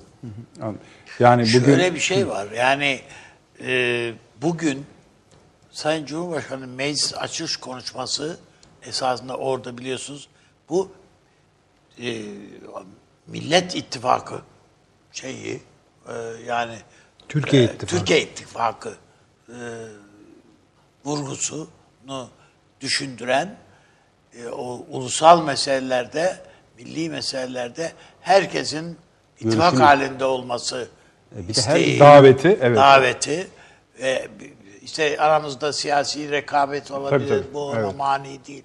Yani Kapsayıcı bunlar, ve davet niteliği olan ben bir konuşma. Evet. Türkiye'nin önümüzdeki dönemde yani bu Suriye harek- harekatı da dahil buna. Bütün bu meselelerde Cumhurbaşkanı hatta kendisini de ifade ederek benim görevim bu birlikteliği sağlamak falan diyerek kendi görevliyle alakalı, pozisyonuyla alakalı şeyler de söyledi, ifade etti orada. Ee, o bakımdan ben bu harekat ve harekat sonrasına ilişkin bir takım hassasiyetlerin de hassasiyetleri de orada ifade ettiğini düşünüyorum. o konuşmaya da Burada başlandı. zaten harekat öncesi bir ben aynen dinlediğimde bir harekat Değil mi? öncesi Bir harekat konuşma. öncesi. hazırlık konuşma. Evet, Evet, hazırlık yani hazırlama diyelim var. ya da Evet. doğrusu. Muhtemelen zaten harekat sırası öncesinde de Bilgi yani verilecektir yani. Cumhurbaşkanı bir bildiri açıklayacaktır yani zaten. Ya da partilere de yetkililer gidip belki de hani Hayır, o da, ayrı bir tabii şeydir. yani Zaten Milli Savunma yapılır da Bakanı da ama- e, Cumhurbaşkanı da Cumhurbaşkanı bilgi verir mi? Onu Yok, hayır, yani yetkililer Milli yani. Savunma Bakanlığı Yetkililer yetkilendirir. Şöyle O yapalım. Şimdi mesela verir. paşam e, dedi ya hani belki şeyin de girdiğini düşünüyorum ben. E, siyaset, Milli Güvenlik Siyaset Belgesi'ne siber e, Evet. saldırın diye. Arkadaşlar bir kaç numaraymış? Bu 5 numarayı bir verebilir miyiz? Yani bunu meselenin hiç olmazsa o konuda bir kendimize zaman e, kazandırmış oluruz. İngiltere Genelkurmay Başkanı efendim bir açıklama yaptı. Dedi ki her gün savaş halindeyiz. Her gün. Bunun sebebi de siber saldırılardır. İngiltere Genelkurmay Başkanlığı bununla uğraşıyordu. İşte BBC Türkçe'nin haberidir efendim bu. Ee, Rusya ve diğer ülke şey de söylüyor tabii yani şuralardan geliyor diye Rusya ve diğer ülkelerden gelen siber saldırılar nedeniyle her gün savaş halinde olduklarını söylediler. Yani bu mesele hani oyun, yani oyun değil yani sadece bilgisayardaki. Biliyorsunuz Amerika bile ilk kez ulusal güvenlik Evet, strateji tabii. belgesinde Ha, savaş sebebi açıkladı. sayarım Savaş demişti sebebi zaten. Sayarım gözünün yaşına bakmadan Evet. saldırırım demişti. Peki. Yani Bunu da çıkardık aradan böylece. Şimdi abi e, bu şeyi tabii kattığınız iyi oldu. Sayın Cumhurbaşkanı'nın genel kuruldaki konuşmasını. Evet, öyle. Bunun e, bilhassa Türkiye Büyük Millet Meclisi'nin açılışında söylenmiş olması da biliyorsunuz bu akşam da resepsiyonda var zaten. Önemli. Şimdi gelelim. Zannediyorum İyi Parti e, Sayın Cumhurbaşkanı'nın salona girişinde daha önceki Kalkmamış. şeylerin aksine bu sefer ayaktaydı. Evet, bir tek parti zaten kalkmadı benim anladığım kadarıyla. Ya, ya bunları Cumhuriyet da Halk artık Partisi bir bırak... kalkmadı tabii de. Ha, yani, yani- Ha, bu ne çocuk? ya, bu ne ki yani? ya, or- onun üstüne ayrı konuşuruz. Konuşuruz, Yani peki. o ayrı mesele ama bu İyi Parti'deki tavır bu birkaç gündür zaten televizyon tartışmalarında Tartışmalarında da filan da evet, evet. bu HDP CHP yakınlaşması üzerine gösterilen tepkiler e, genel başkan seviyesinde olmasa bile İyi Parti'de Genel ama Başkan Yardımcısı seviyesinde söyleniyor. yani, ö- tabii, Parti o- sözcüsü seviyesinde söyleniyor. O önemli. E zaten Meral Hanım herhalde anladım gördüğüm kadarıyla hastanede tedavi ediliyor. dün çıktı. Çıktı. Dün taburcu oldu. İşte tamam yani Şey, tek- grip ağır bir. grip. Demek ki e, Ankara'da böyle bir Var, salgın var. var. İstanbul'da Yani da var. İstanbul'da da. İstanbul'da İşte neyse, da var. var yani. Herkes dikkatli olsun efendim. Şimdi madem açtınız muhalefet dosyasını, şimdi bunu herhangi bir siyasi parti üzerinden konuşmak istemiyorum ama şöyle bir durum vardır. Burada çok eleştirdik. Başka platformlarla da herkes bunu söyledi, duyuyoruz. Cumhuriyet Halk Partisi'nin dış politika söylemi diyemiyoruz. Dış politikada tam ne söylediğini henüz kestiremedik biz. Şu açıdan. Bir elemanı mı yok? Yani partide birileri mi yok? Yani bunu da söylediğim zaman garip oluyor. Ben kestirdim vallahi. Efendim? Ben kestirdim size katılmıyorum. Neyse açacağız orayı. Yok yani olabilir yok biz bunda, bunda yani elemanımız yok diyebilir. Bilemeyiz onu. Ama onu böyle şey söylemek istemem. Çünkü sonuçta Türkiye'nin ikinci büyük ana muhalefet yani ana muhalefet partisi işte. Bir başka konu yani bütünlüklü bir dış politika açısını hiç göremiyoruz yıllardır. Yani sadece aktüel olaylar üzerine söylenen sözler var. Bunu koyduk. Nihayet bizi de ümitlendiren bir adım atıldı. En azından ilgi göstereceğin, ne çıkacağı çıkmayacağından ayrı olarak Cumhuriyet Halk Partisi Suriye konulu bir dış politika tabii gayet olarak bir konferans yaptı. Bu konferansa bir seri isim davet etti. Onlar da eleştiriye açıktır. Onu da geçiyoruz. Yani görmüyor değiliz. Zaman kazanmak için geçiyoruz. Sonra da dedi ki bakalım ne söylüyorlar. Bir, bütün yani onlarca insan konuştu. Genel başkan da konuştu açılışında. Bir, e, Esad'la görüşün. İki, e, barış istiyor. Barışı seviyoruz. Budur. Ve bu yani bu kadarlığını biz oraya katılmış ve örneğin Cumhuriyet Gazetesi yazarlarından onlar da aynı şekilde hatta şu e, tür eleştiriler oldu Cumhuriyet Gazetesi yazarları içinde. Bu konularla ilgilenen kalemler dediler ki ya zaten dediler Adalet ve Kalkınma Partisi bütün sütunu Esad'ın bu işte yanlış yaptığı üzerine koymuş idi. Evet. Siz aynısını yapıyorsunuz. Nasıl farklı sonuç çıkaracaksınız? Ama en azından dediler. Hani gündeminize gelmiş olması e ona da yani ona da teşekkür ediyoruz. Bunu hem mesela Cumhuriyet yazarları yazdı dış politika ile ilgilen. Mesela Sedat Ergin Hürriyet gazetesinde hadi onu da önemsiyoruz dedi yani bunu. Ama böyle olmaz. İşin gerçeği şu ki dört başı Şimdi- mamur bir bilgi Evet, olması ha, gerekiyor. Doğru. Şimdi e, böyle bir konferansı düzenlemeden evvel Sayın Genel Başkan yani Sayın Kılıçdaroğlu bu Türkiye'nin ikinci büyük partisinin genel başkanı çünkü.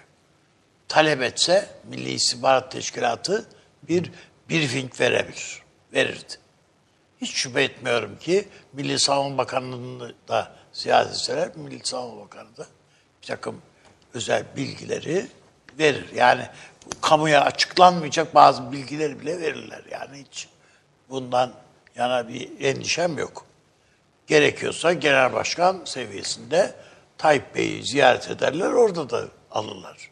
Yani ha bütün bunlardan sonra eğer bir Suriye konferansı yaparsan o zaman bir doluluktan söz edilebilir.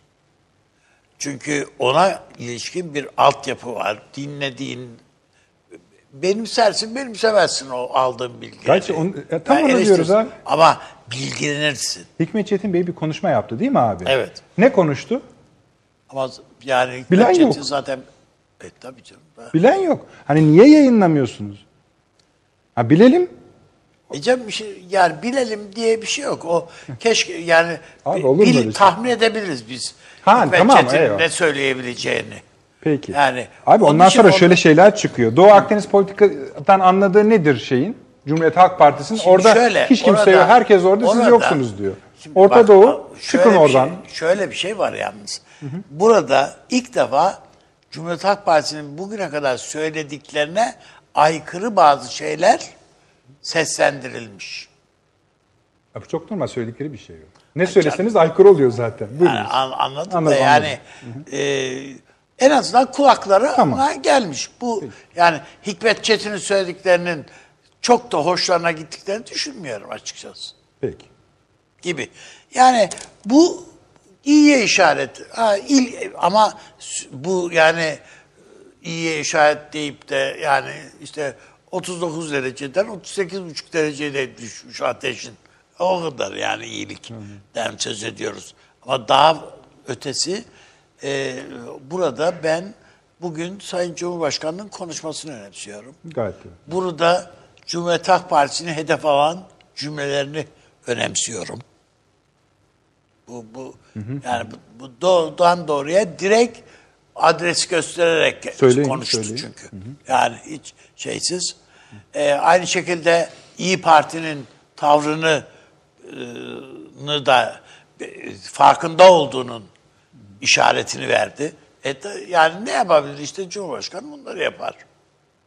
Yani o bakımdan e, ben önümüzdeki dönemin bu, bu manada bir ba- iç siyasetteki gelişmeleri de de biraz bir şeyleri daha farklı bir kulvara, me- mecraya e, dökme e, şey imkanını sağlayabileceğini düşünüyorum. Ama burada tabii Türkiye'nin başını CHP'yi mesela, HDP'yi mesela, keza İyi Parti'yi başını rahat bırakırlar mı? Kim? Amerika. Yani rahat bırakır mı? Abi IMF, IMF'in ziyaretini gördün işte. İşte anladın mı? Yani didikliyorlar adamlar. Yani didiklemiyor değiller. Evet. Onun için yani ben e, bu- bunlardan kafayı kaldırıp eğer Türkiye bütün bunların arasından sıyrılıp eğer bir hamleler, bir dizi hamle yapabiliyorsa, yapacaksa e, medyaya rağmen ya bizim yani basınımızda çok ağır eleştiriler var yani devlete dönük. Değil mi? Tabii. bu nasıl e, bu mücadeleyi verecekler? Yani öbür taraftan bunlarla ilgili soruşturma açılsa işte basın özgürlüğü denilecek. Yok bilmem ne denilecek. Yani bunu anlamak mümkün değil. İngiltere'nin bu İRA ile ilgili aldığı tedbirlerde hocam radyolar kapatıldı. Yani İRA yöneticilerinin konuşması yayınlandı diye radyolar kapatıldı, gazeteciler cezaevine kondu.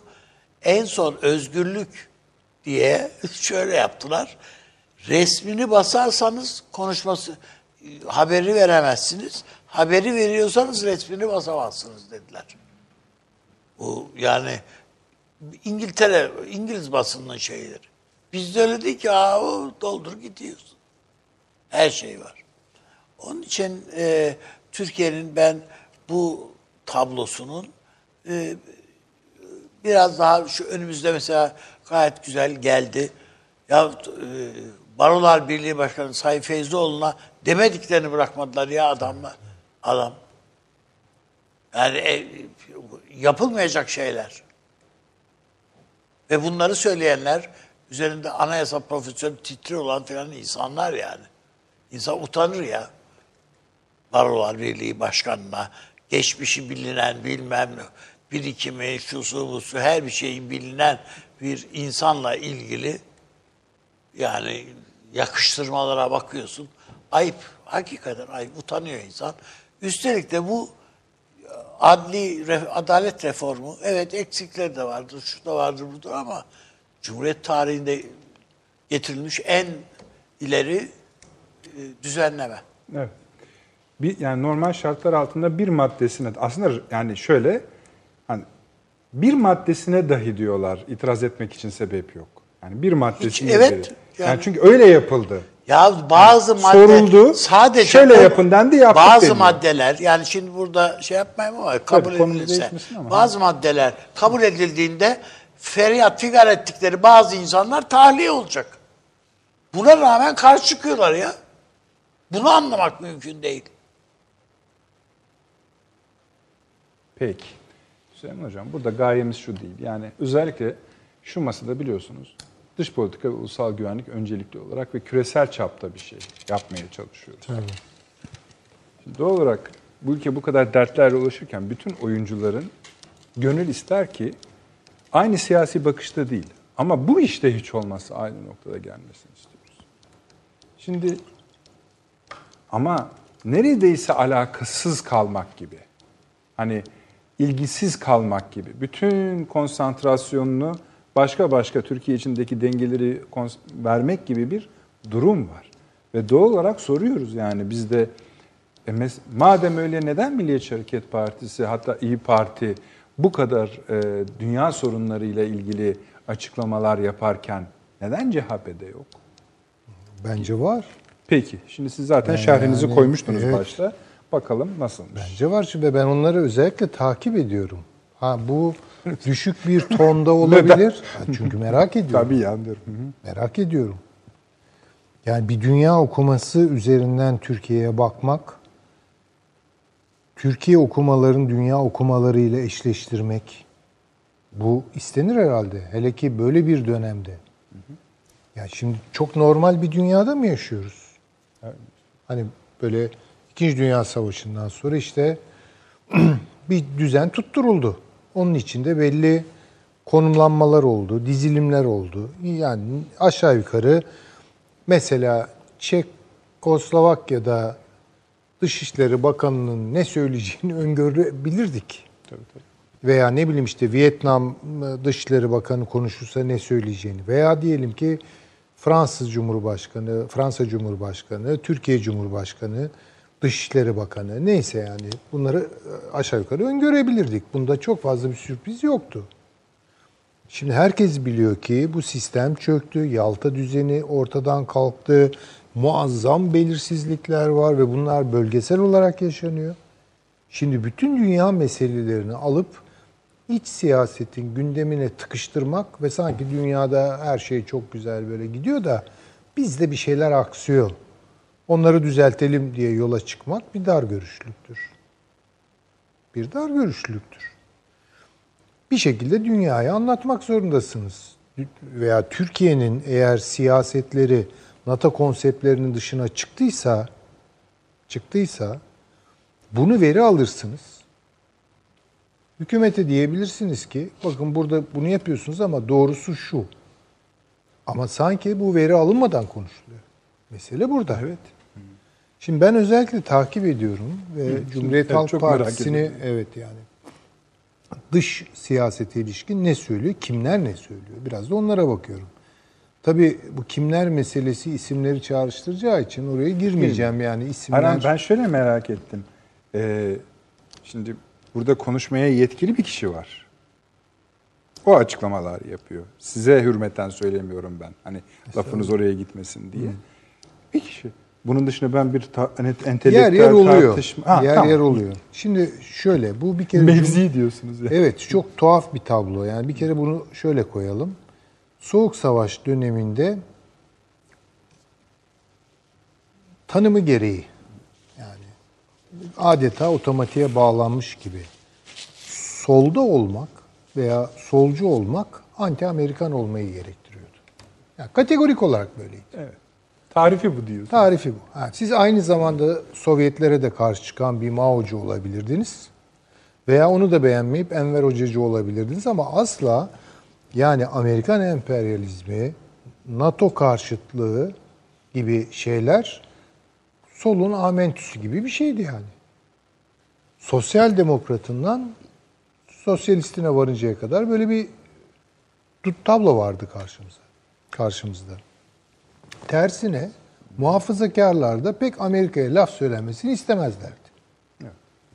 Şimdi bu külliyen değişti.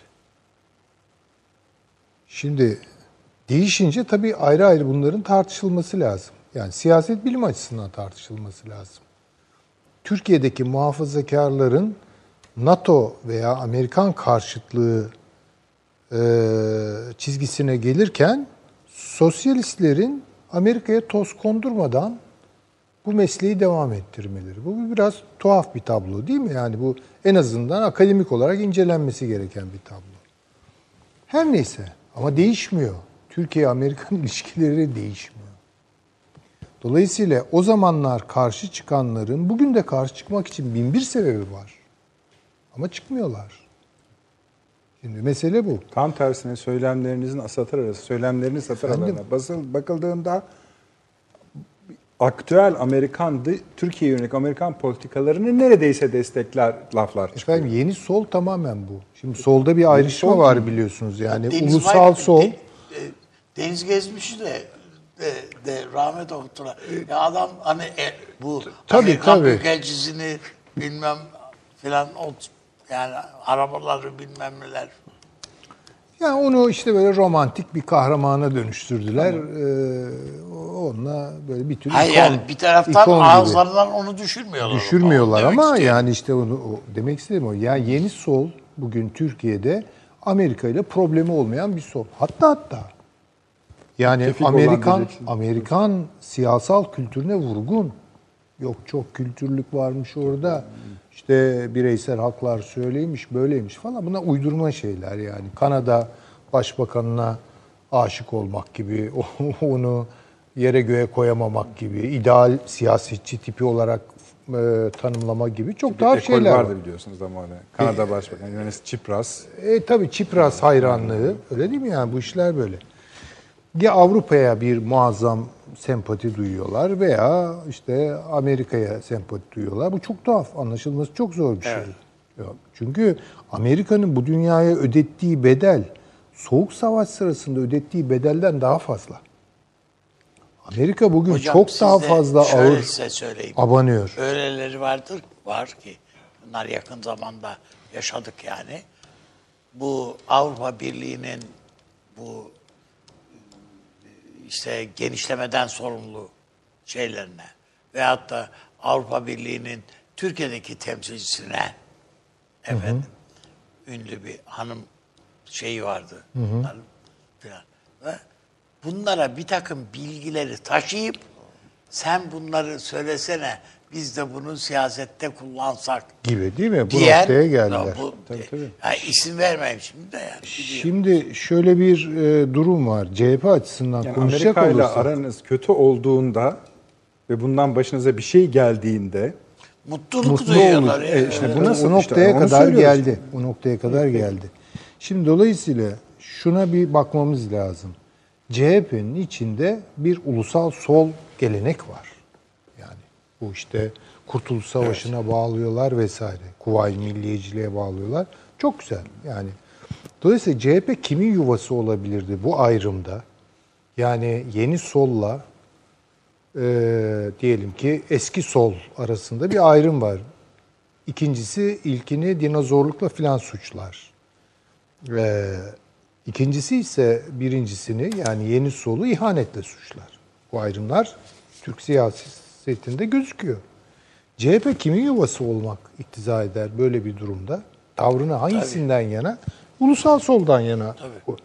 Fakat dikkat edelim oldukça uzun bir süredir Cumhuriyet Halk Partisi içerisindeki ulusal duyarlılıklara sahip bir sol budanıyor, tıraşlanıyor, ekarte ediliyor veya kendileri artık söylenecek bir şey yok deyip partiyi terk ediyorlar. Ve parti hızla e, tabanda Hocam etnik sola HDP'ye HDP'ye yakınlaşıyor. Yukarıda ise yani diyelim ki sözcü kadrolar, yönetim kadroları vesaire gibi şeyler mesela dış politika konusunda da fevkalade Amerikanize oluyor. İşte bu şimdi buna bir isim koymak istemiyorum ben de. Ne, ama bu bir ta- parti bir tarifi isim- olmuyor ki. Ya bu buna bir isim koymak zor hakikaten. Yani şundan zor. O ismi bulamadığımızdan değil. Neyse. Yani kavramlaştırmak zor Yani şu yani. anda Zatenizm ve Estağfurullah. Bey'in tarif ettiği bir A partisinin altı başka bir telden çalıyor. Yok aslında tamamlıyor birbirini. Ha, Dikkat tamam edelim. uyumlarının konusunda bir şerhim yok. güzel uyumluyor. Ama zıt yani neyse. tabii. Çünkü Ha, bunları duymak üzüyor aslında E insanları. çünkü Üzmeli yani, e, bu ayrılıkçı e, hareketin arkasında da Amerika Birleşik Devletleri olduğu açık değil mi yani? Dolayısıyla dış siyasette Yani, bu, e, yani Türkiye'nin- ittifakı kim oluşturdu diyorsun?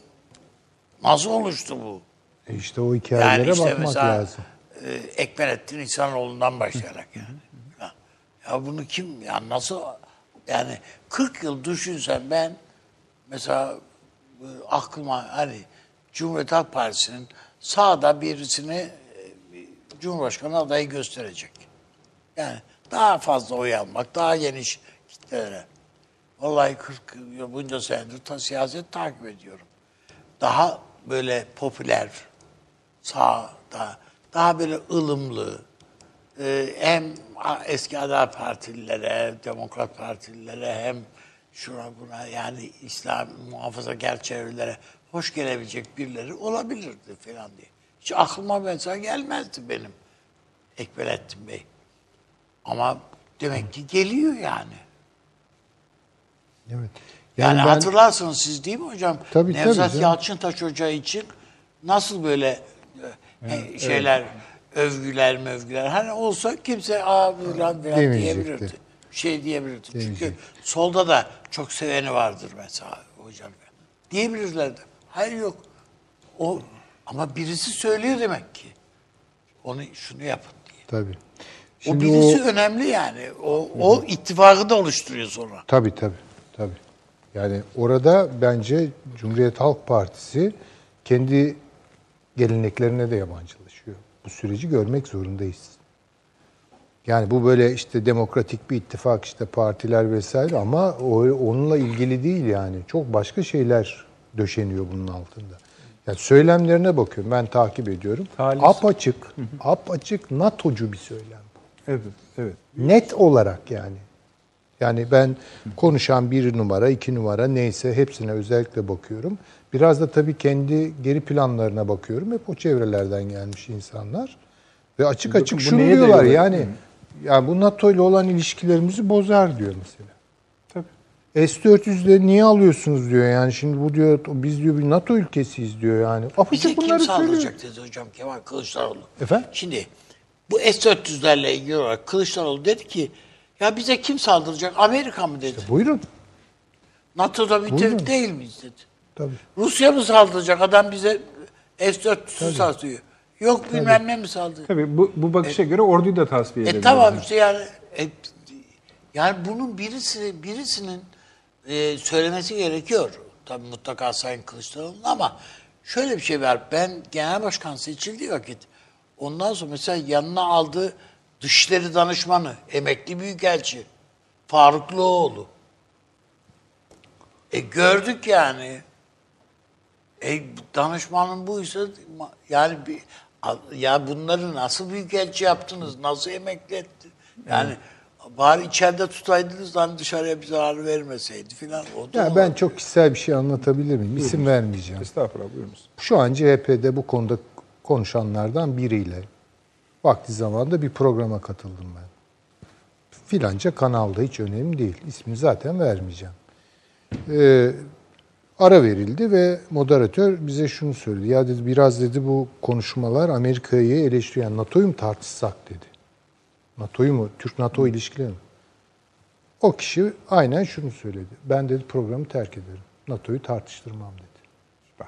Bunları biliyoruz. Bunları ben de birçok programda Çok karşılaştım. Ama bakın tali biz eksisini söyleyeyim Cumhuriyet Halk Partisi açısından? Tali bir e, yani negatif bilanço çıkarıyor.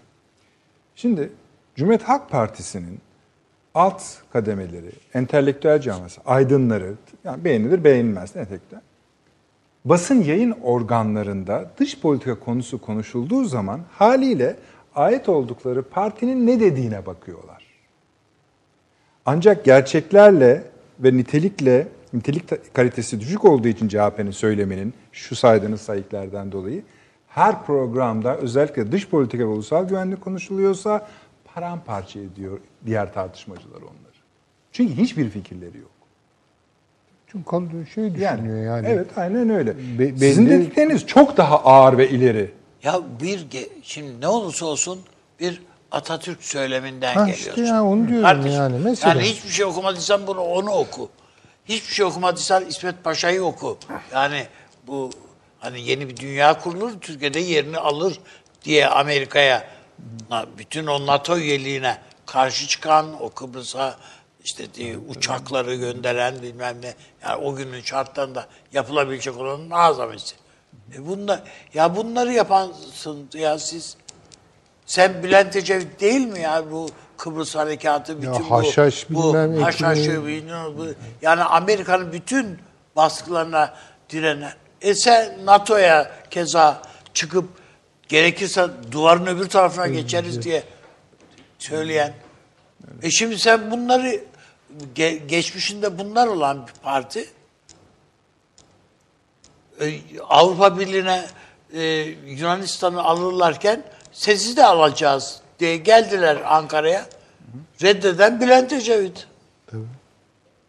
Peki. Yoksa şu anda Avrupa, e şimdi Avrupa diye yıkır. Yunanistan'dan beterdik yalnız Evet. bugün söyleyeyim. Hayır, o Eğer ayrı. olsaydı Tabii hocam. Yunanistan'dan Tabii, beter bu. Ya durumdaydık o bir kölelik ilişkisi. Var, Tabii. O ayrı. Tabii. Şöyle, e, şimdi izleyicilerimiz şöyle düşünebilir. Ya kardeşim onların ne olduğunu biliyoruz. Tamam mı? Veya size ne kardeşim? Bakın kendi işinize. Öyle olmuyor. Çünkü dünya artık öyle değil. Ya dünya ama öyle şimdi dönüyor ki. şundan kaynaklanıyor. İzleyicide de şöyle bir şey var. Aynı sığlık diğer partilerde de var. Var var tabii. Yani evet biz Tayyip Bey'in, Sayın Cumhurbaşkanı'nın söylemlerinden şeyiz, hoşnutuz. Di- Dikkatinden ve rikkatinden böyle gayet bu doğru, ulusal duyarlılıklar falan. E, e bakıyoruz aynı şey başkalarında var mı? Yani AK Parti'nin diğer kadroları da var yani.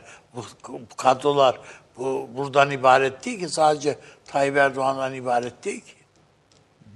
Bakıyorsun orada orada aynı derinliği veya şeyi görmüyorsun. Ama şöyle bir avantajları var. Üst kadrolar bu konularda ürettiği için onu alıp taşıyabiliyorlar kamuoyuna. Yani kendilerini bir Ha, şey... işte. Ha, tamam bu ama bu avantaj işte. En azından ters düşmeme Evet. Tamam. mecburiyeti dolayısıyla Peki. şey yapıyorlar. Yani ben de demin dediğim gibi paşam. Hani Türkiye'nin eli ne kadar doluysa değişen dünyada çünkü şu bir gerçek yani biz kendi iç politikamızda bir sürü şeyimiz var ve işte Avni Bey de söyledi önümüzdeki artık 4 ay oluyor tabii. 6 ay değil. 4 aylık dönemde iç politikada da dalgalanmalar olacak belki. Şimdi burada elimiz ne kadar güçlüyse Türkiye'nin cebine girecek kazanımlar. Onun için istiyoruz ki bütün oyuncular bir derlenip toparlansın. Ve sonuçta o sizin demin, demin saydığınız o belgenin bir parçası aslında bu. Tabii zaten yani milli güvenlik siyaset belgesi milli güç unsurlarının burada muhalefet Milli güç unsurları ne? yapıyor. İşte, evet, tabii. Bunların hepsini etkiliyor. Yani e, ben yani bu konferansın zaten e, zamanlama açısından ve içerik açısından e, bu zamanda yapılmasını uygun bulmuyorum Bu zaten. da bir şey. Yani, Bu da bir, tabii, yani bu da bir çünkü cümle. yani. e, bu konuyla ilişkin artık Türkiye'nin bir yol haritası ortaya çıkmış durumda. Bundan sonra yapılacak her şey dediğim gibi yani evet e, Sayın Kemal Kılıçdaroğlu açılış konuşmasında bir kronoloji verme ihtiyacı duydu. Ne kronolojisi oydu? Bugüne kadar Cumhuriyet Halk Partisi'nin Suriye konusunda neler yaptığını gösteren. Halbuki bu konferansa kadar onlar o kadar dolu şeyler değil. Aslında sizin dediğinize cevap vermeye çalışıyor. Yani daha önce de yaptık bu. Yani kimse çıkıp demesin ki kardeşim 7 yıl sonra mı şey 2001'den so- 11'den sonra mı aklınıza geldi? Böyle bir konferans için esasında e, sadece bizim üniversitede geçen yıl e, yaptığımız Suriye konulu 10 tane yakın konferans var. E, Rusya'dan da katılımcılar oldu. Şimdi bunların bildiri kitapları ve şeylerini hazırladık, dağıttık, gönderdik. Yani bunun e, bu şekliyle bu verilerden istifade ederek bir politika belki oluşturabilir. E, bunun da tabii bu konferansla e, herkesin önünde bunu e, anlatılabilir. Bu koruyor. akademik e, akademik Akademik bir konferans mı? Gerçekten ulusal güvenliğe yönelik bir konferans mı? Onun ayrımını yapmak lazım. Yani e, bence bu biraz akademik bir e, konferansa döndüğünü düşünüyorum. E, diğer taraftan da bizim tabii e, ben e, dört kere mecliste Milli Savunma Komisyonu'nda bütçe görüşmelerine katıldım. Genel kurulda da katıldım. E, ben partilerde genel olarak şunu eksik gördüm. E, evet Sayın Büyükelçilerimiz e, erinmesinler ama e, dış politikanın e, artık dış politika sadece dış politika değil, dış politikanın enstrümanları çoğaldı. Bu enstrümanların e, hepsini birlikte bütünleştirecek bir politika e, üretmeleri gerekiyor. Haftada sizinle birlikte 6 saate yakın bu masada oturuyoruz. İzleyicilerimiz uzatın diye bizi sıkıştırıyorlar ve yarısını konuşamıyoruz. Ya Yani tabii. gündem o gündem yani. Ben mesela üzülüyorum. Rahmetli Şükrü Karaca'yı tanıdınız mıydı hocam siz? Yok. Kemal Bey ilk genel başkan olduğu vakit danışman olarak almıştı. Daha önceden Tansu Hanım danışmanıydı. Ben nasıl yani o öldü üzülüyor, üzüldüm yani. Hiç doğruları söyleyen efendim böyle yapılmaz. Böyle diyen insan falan. Yani ondan istifade de etti yani. Şimdi Allah var yani yalan söyleyemem. Şükrü'den, Şükrü arkadaşımız ondan bilgi alıyorduk. Biz ne yapılıyor, ne ediyor aman falan diye. Ve seviniyorduk da yani. Şimdi açıkçası. Burada Ama yani, e, bir adam önemli mi? Önemli yani. Bir danışman, doğru Çok bir danışman çok şeyi katıyor. Hayır şunu zaten çok özür dilerim. yok. Yani şunu da konuşuyoruz. Bu yani burada oturup bir partiyi alıp e, üzerinde e, tepinmek falan değil yapmak istediğimiz Değil şey. hocam. Bu genel olarak Türkiye'nin bir meselesi. Yani iyi vasıflı dışişleri mensupları üretememek, bunun işte eğitimini, donanımını iyi verememek vesaire. Bu bütün partileri bir kere eksik Hocam bırakan yeterli bir şey. ya da yetersiz ama mesela AK Parti'ye daha böyle yakın işte SETA diye bir kurum var. Tabii yani. o- Yani bir, bir araştırma yapıyor, raporlar, şunlar bunlar filan filan. Ya bu da sen de iktidara aday bir partiysin. Kendini öyle görüyorsun. Ya bir şeyler sen de yapacaksın yani. Bir de hakikaten bu işin eğitiminin iyi yapılması Evet, evet. lazım. İşte hep- yani hep- bu bu hakikaten işte meşrebi şu olur, şu partiyle göreve gelir. Evet, öyle. Ama hepsinde bir ortak bir vasıf olur. Yani bunu ayrıca konuşabiliriz. Yani bu böyle bir sorun da var. Bunu da görmezden gelmiyoruz. Ama mesele o değil şu an. Mesele vaziyet alış. Yani, e, zamanlama açısından dediğim gibi yani bunun e, eskiden Milli Güvenlik Akademisi gibi bir yapı vardı. Belki onun farklı bir benzeri veya ona benzer bir şey gerçekten e, milletvekilleri ve partiler için e, evet siyaset akademileri açıyorlar ama onlar parti politikaları kapsamında. Türkiye'nin e, hocalarım da söylediği gibi gerçekten buna ihtiyacımız var. Hep söylüyorum yani uluslararası ilişkiler, siyaset bilimi derslerine giriyoruz ama buradan mezun olan bu alanlarda görev yapacak öğrencilere bütünlükçü bir enstrüman sunamıyoruz. Hala klasik yazılmış dış politika dersleri e, o kitaplar üzerinden e, Paşam bir şey daha söyleyebilir miyim? Amerikan modeli dış international relations. e, evet evet. Bunun olmaz. İnsan kaynakları yönetimimiz de öyledir. Mesela derslerin yönetim organizasyonda bütün teoriler oradan. Yani sizin dediğiniz biraz daha uzun erimli olacak bir şeye benziyor. Ama başlamak lazım. Ya hocalar tabii. yapabilir bunu. Yani o kaynaklara gider. Ben şimdi liderlik teorilerini anlatıyorum. E, Dün akşam dersim vardı. Ben size diyor Amerikan menşeli teorilerin hiçbirini anlatmayacağım dedim. Bunları kitaptan. Çünkü onların kendi kültürlerine, değerlerine ve hedeflerine göre hazırlanmış e, teoriler. E, bize göre ya bizde bir tek e, kulakları içinde Zeynep Aycan hocamızın ortaya koyduğu liderlik bütün Türkiye dünya kabul ediyor. Babacan tipi liderlik. Türk Türk insanının yönettiği liderlik tipi budur. Yani hiçbirimiz Amerikalı gibi al elinde belgeni git maaşını al çık diyenimiz 100 kişide bir kişidir. Diğerlerin hepsi ya bunun evi barkı var, çocuğu var, bilmem nesi var dediğimiz hiçbir teoride yer almayan bir liderlik anlayışı ortaya koyuyoruz. Yani uymuyor bunu. Bizim kendi e, kültürel değerlerimiz e, farklı e, davranışı gerektiriyor. Durum budur diyorsun. E, durum budur yani. Evet. Peki. Ee, reklam mı arkadaşlar? Sesinizi duyuyorum. Peki. Bir reklama gidiyoruz efendim. Şükür iki ana konuyu bitirdik. Ne olur ayrılmayın. Daha bir seri konumuz var. 30 saniye reklam arası. Birinci sınıf bir kültürün, birinci sınıf bir düşüncenin, birinci sınıf bir duyarlılığın dergisi Cins, hem edebiyat dünyamızın önde gelen isimlerini hem de yeni kalemleri ağırlıyor. Her ay bayilerden ulaşabileceğiniz Cins dergi, dijital dünyaya da yeni bir kapı aralıyor. Sayfalara sığdıramadığımız kıymetli yazılar, merak ettiğiniz yazarlarla cins sohbetler, dergiden ekrana yansıyacak röportajlar ve tabii podcast. Şimdi sizleri cinsi tüm sosyal medya mecralarından ve gzt.com adresi üzerinden takip etmeye davet ediyoruz. Reklam arası sona erdi. Akıl Odası sürüyor efendim. Devam ediyoruz. Bu faslı da kapatabiliriz izninizle.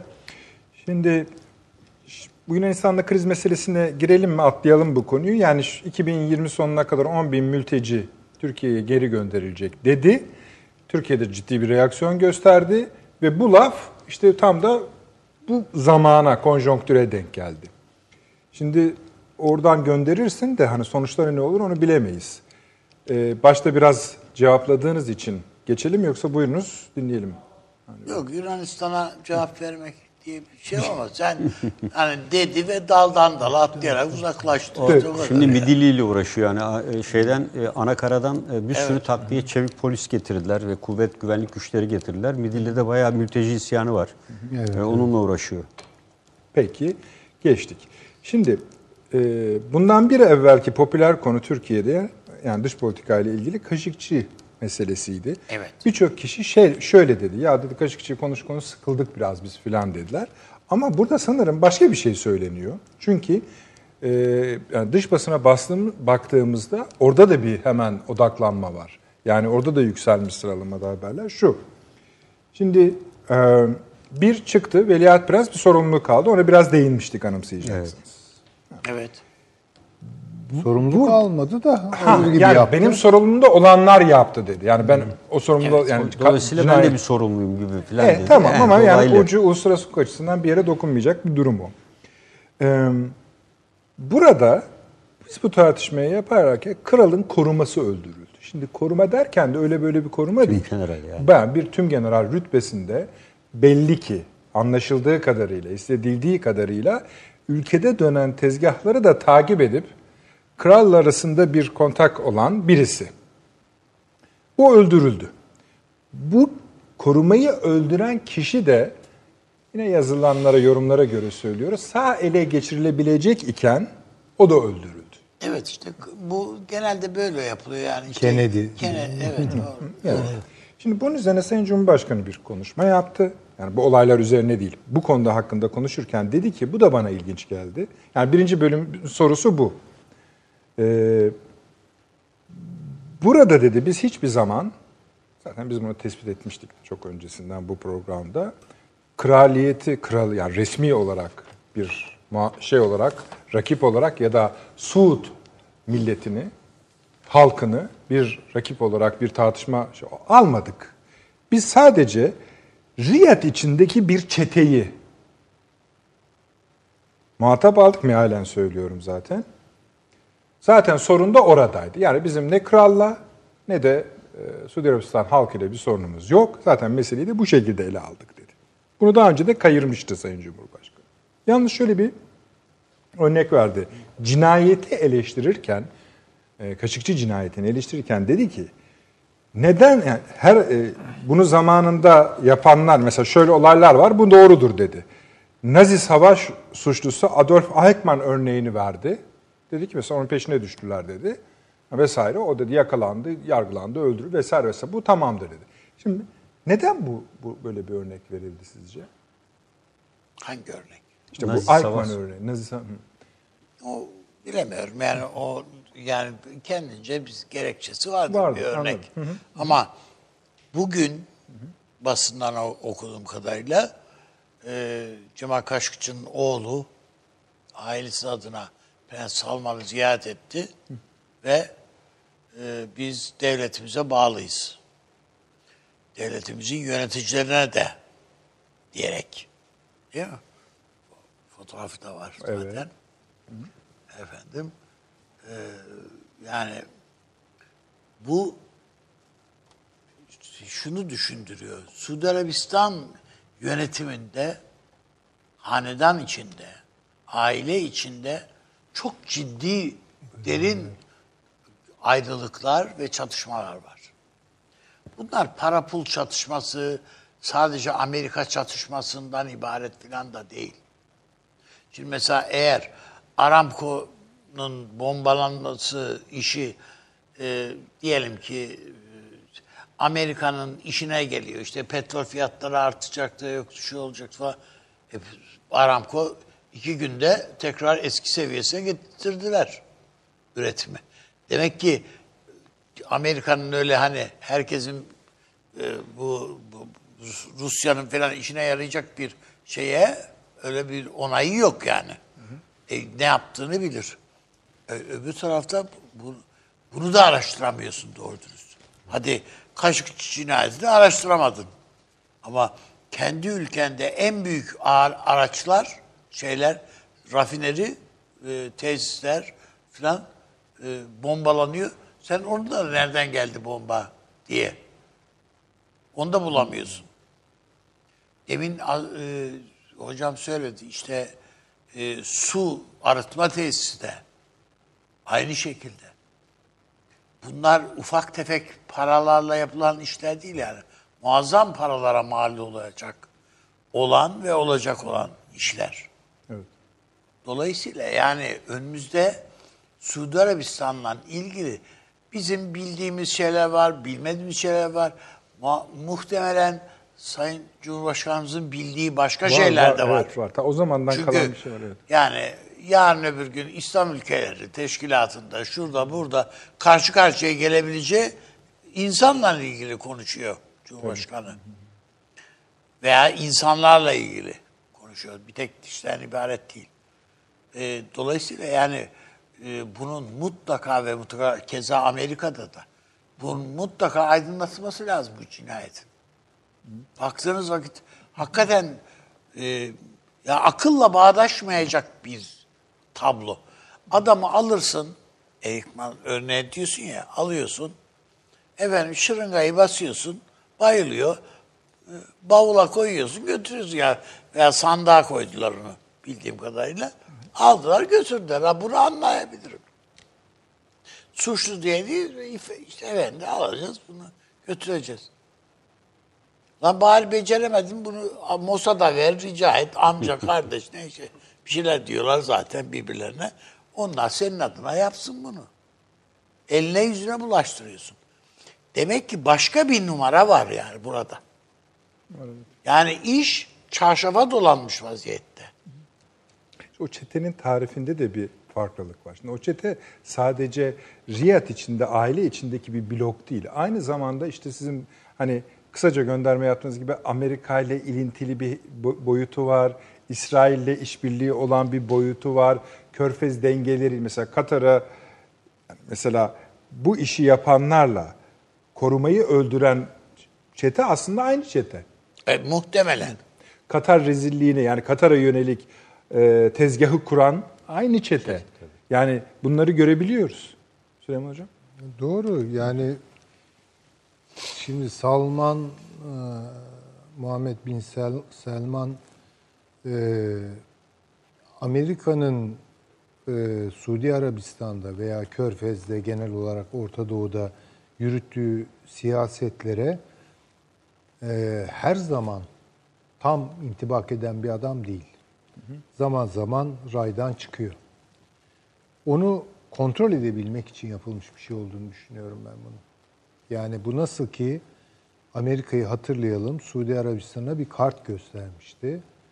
Demişti ki bu El-Kaide'yi sen ürettin.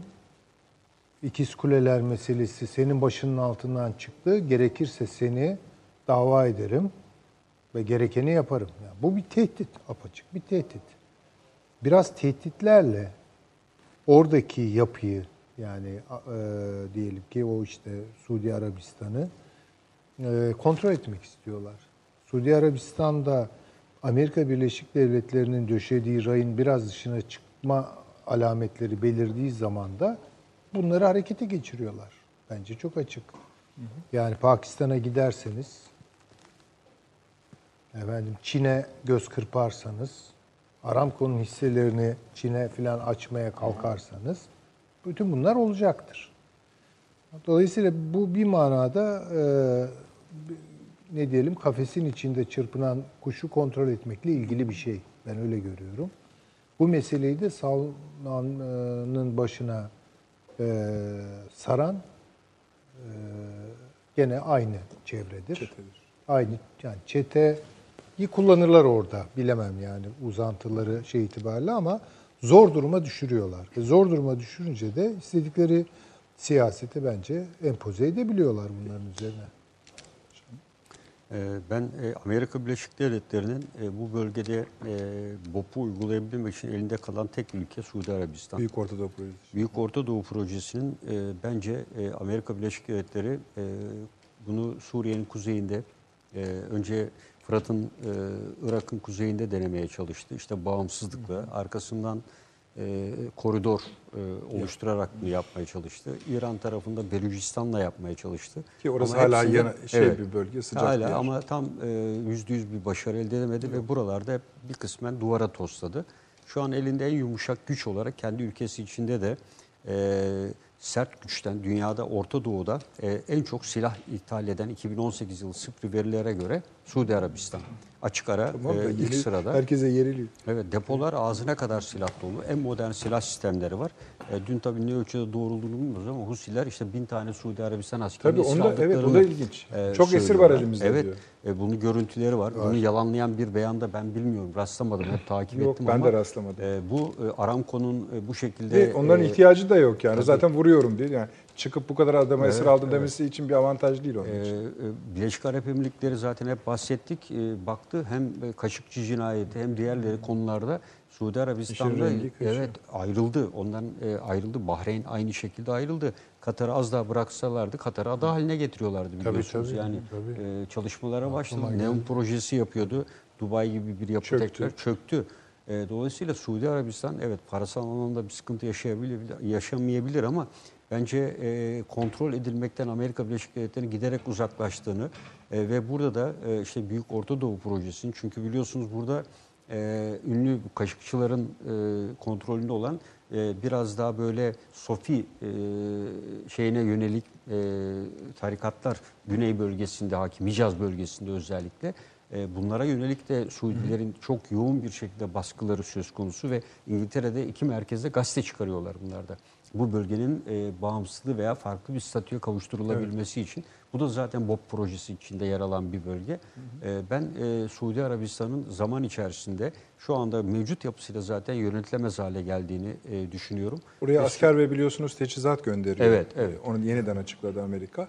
Bunu tam hani Suudi Arabistan'ı mutlu etmek için mi yapıyor yoksa başka bir Yok, amacı mı var? e, tamamen e, kendi e, sistemini e, koruyabilmek Sizin- için ha, yani tabii. şeyden, raydan büyük, çıkmasın. Bence büyük raydan çıkmasın ve kendi kontrolünde de parçalanacaksa parçalansın diyor.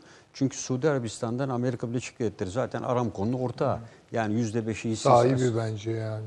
Yani tek hakikaten yani bu konuda çalışan insanlar varmış. Ben de yeni keşfettiğim bir iki eee, hocamız var. Onları da bir davet edeceğiz. Sa- yani sadece bu konu üzerine çalışan, Aramco üzerine Aramco çalışan Evet. eee, bi- bilim insanlarımız var. Onlar yani bu hak eden bir konu. Çünkü tam Tabii, biz de tabii. E, söyleyelim bir kısmına hakim olabiliyoruz. Yani izleyicilerimize kusura Tabii, tabii. bakmasın. Yani- Elimizden geleni yapıyoruz ama bu öyle böyle bir iş Biraz değil yani. uzmanlık da istiyor. Yani bu öyle böyle bir iş Ben değil. onun kısa kaba şeye baktım 15 sayfaya falan geldim. Yani Aramco'nun öyküsüyle. Bütün boyutunu anlatamıyoruz ki. Çin bağını hala bilmiyoruz. Tabii, Çok tabii. ilginç bir Tabii, Çin tabii. bağından bahsediyorlar. Ya onu diyorum ki yani e, Amerikalıların oturdukları evler daha evvel de söyledim Kaliforniya'daki evlerine benzer bir sokak oluşturmuşlar orada. Ayrıcalıklı. Ayrıcalıklı herkes giremiyor bilmem ne yapıyor. Yani e, hala bu saldırının e, detayı da ortaya çıkarılamadı. Yani Suudi Arabistan hadi o çıkarmadı Amerika boyuna Amerika ama hiçbir belge görüntü yok elinde. E, İran'ı suçluyor Amerika Birleşik Devletleri. Ben e, Suudi Arabistan Arabistan'a bıraktı onu zaten. yani Sen Suud Krallığı'nın e, bölüneceğini, e, petrol bölgesiyle ana bölgelerin kendi Peki. kontrolünde kalacağını Paşam, düşünüyorum. Böyle dönelim. Şimdi dediniz ki Neon projesi vardı çöktü. Şimdi onun diğer ayakları İsrail ve Mısır idi. İsrail'de bambaşka bir siyasi kaos var. Evet. Ee, ortaya çıkacak bir iktidar da o şekilde ne kadar güçlü olur onu da yani bir milletvekili bilemediniz iki milletvekili öncelik yani önde gözüküyor.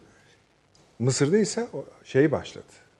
Yani yüzyılın anlaşmasının ben e, büyük oranda çöktüğünü e, düşünüyorum. Bu önemli bir şey Yani, ama e, ne kadar çöktü E, Bence, Bence Netanyahu'nun o gücü yok. Yani e, kendi içerisinde daha evvel de söyledik Afrikalı Yahudilerin dışlanması var.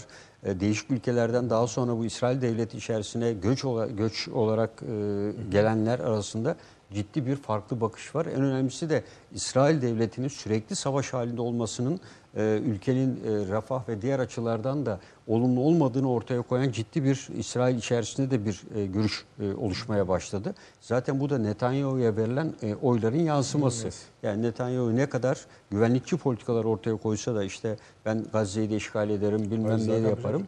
Hani yayında icap eder diye ben koalisyon olasılıklarını gösteren parti şablonunu da alayım dedim. Dedim bunu yayında söylersem zaten geriye bir şey kalmıyor. Yani çok uzun sürüyor. Ee, Yani- Mı- Mısır. Mısır'da evet. ciddi miyiz? İs- İs- İsrail-Suudi Arabistan ilişkilerinde de e, ilk baştaki bir süreç e, bozuldu. Suudi Arabistan'ın Suriye üzerindeki bizim net gördüğümüz gizliden gizliye verilen e, bir para veya maddi bir destek yoksa bu ilişki bu tarafın da giderek zayıfladığını ben görüyorum. Ben de E. Mısır Mısır da aynı şekilde. Yani Mısır'la İsrail arasındaki ilişkiler e, hem savunma sanayi üzerine bir de Amerika mekanizması olduğu için bu mekanizma çok önemli. Diğeri de Suudi Arabistan'ın tabii şeye sağladığı maddi destek var. Yani Sisi iktidara geldiği anda Birleşik Arap Emirlikleri de onu yapmıştı. E, şimdi biliyorsunuz aynı desteği Hafter üzerine gidiyorlardı bu ülkeler. Evet, Biraz Birleşik Ara- Arap Emirlikleri çark etmeye başladı. Yani çünkü e, oyun e, farklı alana gidiyor. Kendisinin hazır olmadığı bir tarza gitmeye başladı. Aradan sıyrılmaya başladı. E, ama burada e, Mısır'da da bu e, sürecin devam edeceğini e, ve e, Sisi birçok tedbir aldı. Birleşmiş Milletler bir açıklama yaptı. Dedi ki yani bu halka karşı davranışları e, ortadan kaldırın gibi değil mi? Ama e, bence e, burada da Amerika Birleşik Devletleri söyledik. E, Sisi'yi gözden çıkarttığını düşünüyorum. E, ve e, yakın zamandır Yani e, bir Mısır'da da yüzyılın anlaşması çöktü. Evet. İki Sisi gözden Sisi çıkarıldı. gözden çıkarıldığını Aynı ben, soruları e, soracağım ama size düşünüyorum. küçük bir parantez. Bir İHA vurduk biliyorsunuz. Evet, evet. Suriye'den gelen Evet, kimin? evet. E, Suriye'den gelen Amerika Birleşik Devletleri'nindir. Yani bu e, terör örgütleri de kullanıyor bunu. Yani ama PKK'nın elinde olduğunu düşünmüyorum. Ben de düşünmüyorum. O bir değişik bir şey. E, tabii yani çünkü e, onlar da yapabiliyor. E, mesela DAEŞ'in elinde olabilirdi. Çünkü onlar kullandılar Musul'da filan. Ama e, PKK'nın elinde de Diyarbakır'da 3-4 tane düşürüldü biliyorsunuz. Drone vardı. Yani bunun tabii F-16'lar tarafından düşürülmesi biraz daha büyük olduğunu gösteriyor. Yani e, Bayağı çünkü- takip etmiş uçaklarımız tabii, yani. iki yani, tane istemişler, benim F-16'nın anladığım takibi bu ufak minik bir şey değil yoksa yerden düşürülürdü. Zaten rakımı da demek ki yüksek ki e, daha güçlü bir İHA. O da zaten teknolojik Biraz anlamda herhalde Amerika'nın hava kuvvetleri ne olduğunu görmek istedi. Hemen bu bel- belli ki 6 kere girdi çıktı diyor. Radar da görmüş. İşte gene Rusya vesaire falan Peki olabilir. o radar onu görebilir mi? E, Büyükse görebilir. Yani bu e, bildiğimiz hani bizim Anka ve vesaire benzeri ise onu Yok görebilir. tam öyle değil. Fotoğrafını gördüm ben. Hani daha mütevazı yani belli ki kendinin teknolojisi var ama o kadar fiziken büyük bir şey değil. Mesela ben öyleyse Başka bir mesela, şey mi e, gördü o zaman acaba? e, radarda yanlış algılanmış olabilir. Onun için bir e, atak helikopteri Olabilir. kaldırılması da yeterli olabilir. Olabilir. Yani Ha, işte. çünkü iki F-16 yerine belki İrtifa- radarda farklı göründü Kötü. ve elektronik aldatma yaptılar olduğundan daha büyük yerden tanımlanması da öyle oldu. Onun üzerine Scrabble durumda olan iki Bir de F-16'yı bu kaldırdılar. şeyden dolayı korkmuşlardır hocam. Bu e, yani tedir yani uyanık durmak evladır diye. tabii, tabii. Tabii, Yani tabii, bu. Tabii. Aramco saldırısından F-16'lar yine sonra devreye- herkes Yani elinde ne varsa yani kurulu olsa belki meselesi problem. S-400'ü gönderirsin yani. Ve ne olur ne olmaz Tabii, değil. tabii. Yani bunun e, kullanacak olan silahlarda öncelik derecesi var bizde. Yani işte bunu e, ortaya eğer yerden düşüremiyorsunuz buna en uygun olan SİHA'dır esasında kendi cinsinden yoksa taarruz helikopteridir. Yani orada kaldırılabilecek olanlar. E, arkasından Fazla zahmet uçak. etmeyeceksiniz Tabii yani. zahmet etmeyeceksin. Yani çünkü e, bunun yapısı için iki F-16'nın oradan kalkışı, gelişi vesaire tabii ülke savunmasına doğru. bağlanmaz. E, hedef önceliği. Bence de burada riske girmek isten- istenilmedi bence. E, Ankara Genelkurmay e, Silahlı Kuvvetler Harekat Merkezi'nde e, F-16'lara. Bunlar da ikisi kalkıyor. Scrabble. Ben hocama da komutana da sorayım. Yani Sisi yarın bir gün Amerika'ya yerleşir mi? Yerleşir tabii. Yanına, Ailesini ailesini de alıp. yanına Hafter'i de alacak. Evet, Görün, işte. Hafter'le birlikte Ne çabuk kurtardınız gidecekler yani. yani Öyle adam benim en sevdiğim diktatör diye artık daha ne yapacak ya? Evet. Ama o işte ip çekti belki. Ya e, gayrimenkullerinin yönetimini verecek. Yani çok başarılı yönettiği için Trump. Yok, onu, o ancak yani Sisi giderken nasıl şah için söylüyorlardı. CIA'nin adamları söylüyordu. Altınların ağırlığından uçak kalkmıyordu diye. Evet evet. Peki. Süleyman Hocam siz- Bu da bu da giderken götürür yani. Yani çok e, tabii biraz risk büyüyor Sisi için. Ama ben çok hala emin değilim. Yani Sisi tasfiye görecek mi, görmeyecek mi? Eğer görmeyecekse şu varsayımı geliştirebiliriz. Sisi de raya girer. Bence Sisi üzerindeki toplanan bulutlar büyük ölçüde bu Rusya yakınlaşmasıydı. Evet. İngiliz. Daha önce öyle diyorsun. Ama giderse de biz şunu öğrenmiş olacağız bir kez daha. Favori lafından sonra gitmiş olacak ki Amerika düşmanlarını tam karşılayarak Ya bir öldürmüyor. adam- yanında bir- gösteriyor. Tabii. Hocam bir adam hakkında en sevdiğim diktatör, Diktatör. diye. Yani adama küfür etmek Evet, evet. gibi. Bu- Bir de uluslararası söylüyor yani. ortamda, yani Ve herkes karşındaki adam bundan gayet mutlu. Şebek gibi sırıtıyordu Ya yani. Devletçe resmi bir açıklama falan yok. Hiçbir şey yok. Bizde biz işte seçimle geldi bilmem ne karımlanları falan diyor. Yani öyle olmasa da bir iki kelime söyler en azından. Evet. Peki. Ve eğer şey- ikincisi utanma da olursa, yok yani. o, Hangisi? Yani Muhammed Ali gelirse bunun yerine Evet. mesela, Mesela. veya ona benzer bir adam gelirse e, o takdirde de gene aynı sonuç. Yani ikisinden de aynı sonuç çıkacak. Yani hatırlayacaksınız dün galiba siz bizim WhatsApp grubumuzda bir ses pa- paylaşmıştınız. Evet evet. Evet. Bir radyo yayını pasla, e, paylaşmıştınız. Ra- radyo yayını gösteriyor ki aslında o da çok şey değil, sağlam pabuç. Evet, tabii tabii. Değil. Ona da biraz Zaten ortağı. Yani e, Birlikte iş yapmışlar. birlikte iş yapmışlar. Evet. Şimdi neyle suçluyorlar? Evet. İşte bu Türk Yolsuzluk. siyasetinde de kullanılıyor ya yolsuzluk vesaire evet. gibi şeyler. Benzer şeylerle suçluyorlar ama o işleri e, yapan adamlardan müteahhit çünkü adam Bir sürü yani. orduda ihale almış, Yani yapmış. tabii Ee, bir sürü Sisi'nin müteahhiti. Tabii, müteahhiti. Avni abi siz, siz ne düşünüyorsunuz Kahire'nin müstakbel ne- niye öyle dedim? Hala kalabilir de. Ama burada e, e, enteresan olan yani e, ihvandan ses çıkmıyor. Ama çıkmaması çok normal. Hayır yani anladım, anladım. Yani e, yani e, bir bir şeyler, bir sinyaller gelmesi lazım. Ses çıkmaz, demeçler gelmez. diyorlar. Bir şeyler gelmez ama İrfan'ın bir bütün sinyalleri yöneticileri ve e, bu tür karar ve mekanizmaların hepsi istihbarat birimlerinin yakın kontrolü ve bir kısmı da gözetim altında. Zaten bu olay olunca da bir kısmının o Mısırlı subayın söylediği ifade hemen gözetim altına aldılar. Komutanım bunu tamam bunu tahmin ediyorum ve bili, bir, yani mümkündür bu. Zaten Sisi için bu gayet kolay bir şey zaten. Ona bir itirazım yok. Ama bunun bir de alt gençlik kademeleri var. Tabii yani, evet.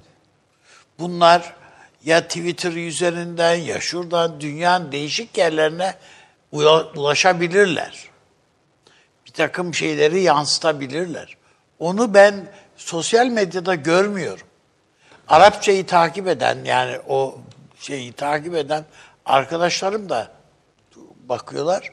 Yani şeydeki e, yılgınlık gibi geliyor onlara biraz. Sadece şey değil yani. O hani bir bilinçli bir tercih Evet. olur sizin söylediğiniz.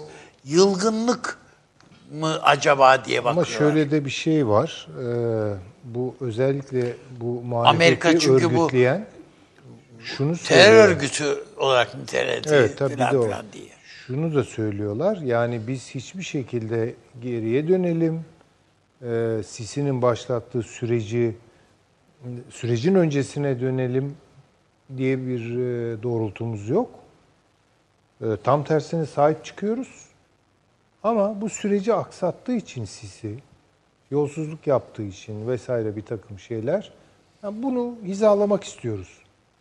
Şimdi böyle deyince tabii böyle bir hareketin içinde nasıl yer alsın ki ihvan? Yani adı böyle Ha, konuluyor. Evet, evet. O Adı doğru. böyle konulunca e, dışında kalıyor ister istemez. Bazı konuları eleyerek gidelim. Efendim Hong Kong'daki mesele, protesto şey, büyüyor. Büyümekle kalmıyor. Tehlikeli bir hale de gelmeye başladı. İki tane olay var. Bunlardan birincisi Çin'in kuruluşunun 70. yıl dönümü. Şimdi bu 70. yıl dönümünde çok görkemli. Arkadaşlar onun görüntüleri vardı galiba. Onları da verelim. Ee, görkemli gösteriler yapılıyor. Askeri geçitler yapılıyor. Şu yapılıyor, bu yapılıyor. Bu yapılırken de sizin önemli bir parçanız olan Hong Kong'da size karşı diş gösterilmesini de Pekin yönetimi bunu fazla işte şu anda ekranlara geliyor. Arkadaşlar o sesli mi sessiz mi? Evet, tamam olsun biz üzerine konuşalım. Tam ekran verebilir miyiz onu? Mümkünse verelim biz üzerine konuşuruz. İşte bu işte Hong Kong gösteri ve aynı zamanda Çin'in 70. yıl e, kutlamaları burada görüyoruz. Hatta şöyle bir ba- bazı e, şeyler de var, videolar da var Süleyman Hocam mesela. Paşam özellikle sizin de ilginizi çekiyor. Sanki askere, ha bu evet bu görüntüler. Sanki askere çok ihtiyaçları varmış gibi Evet. animasyon askerler falan da kullanmışlar.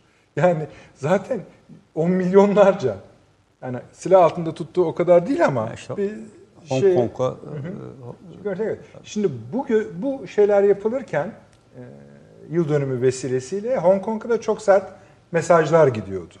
Yani artık hani zaten istediğinizi aldınız. Bunun hala devam etmesi gariptir. Evet. İngiltere'nin ve Amerika Birleşik Devletleri'nin buradaki rolünden eminiz. Kaldı ki İngiltere'nin yeni bir açıklaması oldu. Biz dedi bunu dedi bu kadarına göz yummayız dedi. Yani bu, kadar protestoculara eziyet edilmesine falan filan. Ne yaparsın mesela Ha, göz yani- yummayıp? Bir tane uçak gemini mi gönderdi? bir tane var zaten. Su alanı O diyor. da su alıyor. Yani su alan. Evet. Yani belli ki. Çin korku Çin'in yarın bir Arkadaşlar gün o biz görüntüde o Tayvan'ı da öğrencinin vurulma istiyoruz. değil mi? Öyle mi? Yani Çin ya, Onu verebilir miyiz? kendisini Tam bir ekran. parçası kabul ediyor zaten. Evet. Bunu demesinden korkuyorlar. Onun için Hong Kong'a asıl babam asıl. evet. İşte bu da e, biraz sonra tekrarda gelecektir. Öğrencinin vurulma anı. Şimdi buradan bir şey çıkar mı? Ee, çıkarmadan... Genelde, genelde bu mesela dün Amerika'da da bir e, Sih polis öldürüldü. Çıkmıyor kardeşim bir şey. Tiananmen gibi demek istedim. Hani Evet orada bir kişi tankı... o, bu da bir bu tabii siyasi Anladım. bir gösteri. Öbüründe Peki de adamı belki de yani Müslüman zannederek öldürdüler. Bilmiyoruz tabii. Genelde Sih'i niye öldürsünler yani? Sih olduğunu değil Şimdi de. bunun menşeini onu- zaten biliyoruz. yani hani bunun neden körüklendiğini, kimin bunları beslediğini falan filan anlıyoruz. Nedenini de anlıyoruz. Ee, bu arada tabii orduyu da ordu da o ordu. Yani ordunun tabii yani bu e, Çin ordusunun bütün e, YouTube'da ve şeylerde bu tür göster hem Rusya'da hem Çin'de çok güçlü. Kuzey Kore'de dahil. E, özellikle tabii e, bu olayların Tayvan'da yaşanıyor olması da e, buna verilen önemi 2-3 kat arttırdığını gösteriyor. Yani belki daha düşük sayıda birlikle yapacakken daha çok sayıda e, katılması bence önemli bir gövde gösterisi. Yani bu tür savaşların Öyle hepsini gözükmek Hitler de öyle yapmıştır. Tören geçişleriyle genelde başlar bu işler. Arkasından müdahaleyle sonuçlanır. Evet. Siz bir şey demek ister misiniz Süleyman Hocam? Ee, o hareketi Çin ezecektir. Yani bundan benim hiç şüphem yok. Hiç taviz vermezler. Ee, asla onu ezecektir yani. Neden sabrediyor? Yani sabretmesini demiyorum da hani neden duruyor buraya kadar? Yani tabii şimdi bu Çin'le ilgili bir mesele. Yani Çin daha evvel de konuştuk. Şimdi yeni bir dünya düzeninin hakim gücü olmaya hazırlanıyor vesaire. Fakat şu ana kadar hep sınırlı reaktif. Hiçbir zaman proaktif değil. Bu da eleştiriliyor. Çin için eleştiriliyor. Yani madem bu işe soyundun bunun gereği var. Bak Amerika geliyor, senin içini karıştırıyor, orada bir şey yapıyor, burada bilmem ne. Sen bunlara niye müdahil olmuyorsun gibi. Ee, o eşiği kırabilir bu süreç yalnız. Yani ben böyle bir şeyi de görüyorum ihtimali. Çin'i aktive edebilir. Biraz hani e, bir halk tabiri vardır. Arının gözüne çöp dürtmek denir. Biraz buna yol açabilir. Anladım. Çünkü bu burada Aramco meselesi. Bilmem İran'la oynuyorlar, bilmem İpek işte yolu üzerindeki çatışmalar. çatışmalar, Tamamen şu tek bu kuşak, falan. tek yol üzere hepsi. E, hepsi bunu berhava etmeye yönelik ve Çin'den tıs çıkmıyor bu konularda. İşte Ege'de Amerika'nın konuşlanmasında bile evet %50'si Rusya ise %50'si Çin. Çin. Doğru. Çünkü Pire Limanı'nı söylüyorsunuz orada. Ay, Onu da ekonomik olarak tutalım. tamam. Güzel. Ekonomik olarak tamam. Ama kendi gücünü göstermiyor. Bu iki törenle falan olacak şey değil. Yani e, bence o e, doruk noktasını geçtiler. Yani bu e, bugün yarın e, Çin'in müdahalesi söz Hocam, konusu olabilir. olacak. Mesela İtibarını giderek Afrika ülkeleri üzerinde Amerika ile mücadele ettiği ülkeler var. 3-5 gün sonra böyle bir şey olduğunda gene Çin bizi bırakıp yalnız gidecektir gibi bir endişe Bir olabilir. endişe şu olabilir, gösteriyi yaptın. Bu askeri resmi geçidi dinledik, seyrettik. Evet. E, S-400'lere ihtiyacı olmaması lazım bu ordunun diyorsun. Adam e, Rusya'dan alıyor. t- ikinci yani Türkiye'den sonra ikinci sırada Hindistan'ın yerine bunu Çin, ke- öncelik istemiş. Hatta onun bir kısmı gemi battı. Gemiden biliyorsunuz gitti. Arkasında hemen yenileri imal Evet. edip tekrar gönderdiler Çin'e. Yani Yani S-400'ler bir gemi onun için yani yaşadı. öyle Evet. görüntü başka. Yani o e, İran'da da biliyorsunuz bu resmi geçitlerde geçen Bütün otoriter rejimlerde o vardır evet. Peki. Efendim, 30 Kasım 2007'de bir uçağımız düştü. Ya da düşürüldü. Bilmiyoruz. Yolcu uçağımız. İçinde e, oradaki bütün yolcular elbette kıymetli. Allah tekrardan rahmet eylesin. Ama bilim insanlarımız var idi. Bu bilim insanlarımızdan başta Sayın Engin Arık hanımefendi olmak üzere özellikle toryumdan nükleer, toryum elementinden nükleer enerji elde ettiği iddia edilen bir bilim insanıydı. Buna vakıf olan tek kişi olduğu iddia ediliyordu yine. Ve tabii bu nükleer enerji konusunun da Türkiye'nin bugün geldiği noktayı şöyle bir düşünürsek, öykünün o yıllarda başlamış olmasını da doğal karşılarız. Yani bir nükleer enerji hamleniz var ise ilk aklınıza gelecek şey bunun neyle besleyeceğinizdir. Doğal olarak eğer böyle bir şey var ise hakikaten çok büyük meseledir. Bu, bu olay tabii Allah rahmet eylesin orada kaybettiğimiz e, Bütün insanlar için insanlarımıza. Ancak şöyle bir şey de var. Sadece o olay değil. TÜBİ şeyden. Türkiye'nin Ankara'da filan bir takım Aselsan'da Ha, şurada şey, burada mühendisler. bir bakıyorsun aa, patır Dizi patır intiharlar. Türkiye'nin Evet. bir dizi intihar yaşandı. Biz bunların hepsini, hepsinin üstünü örtüp geldik bugüne. Doğrusu araştırmadık. Yani diyelim ki Lavrov öldürüldü. Şey Lavrov diyorum. Rusya'nın büyükelçisi öldürüldü. Öldüren adamı da öldürdüler filan böyle. Ya bunu bir soruştursanız bu niye öldürüyorsun lan bunu diye. Hayır öldürüyorlar çünkü soruşturulamıyor artık ondan bir yere sonra. varmasın. Düğüm Bir yere varmıyoruz. Evet.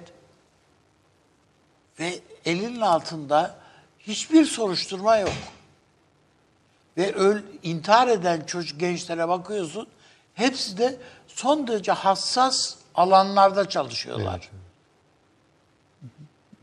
Yani e, Genelkurmay'ın şifreleme şeyinde çalışan mesela Otodo Tek Üniversitesi'nden itibaren onun üstünde uzmanlaşmış. O genç. dönemler kime sor yani çok birçok insan Aa, tesadüf yok normal Ha, filan evet. dediler. Tabii. İran'dakilere niye demiyordunuz o zaman? Hani bir sürü mühendis öldürüldü İran'da bu nükleer santrallerde vesairede vesairede. Hatırlıyorsun değil mi abi? Tabii canım Hı. yani hiç Evet. ama bö- orada olmadığını biliyoruz canım. Hı, Tamam. Hayır Orada ama olmaz. şöyle bir şey.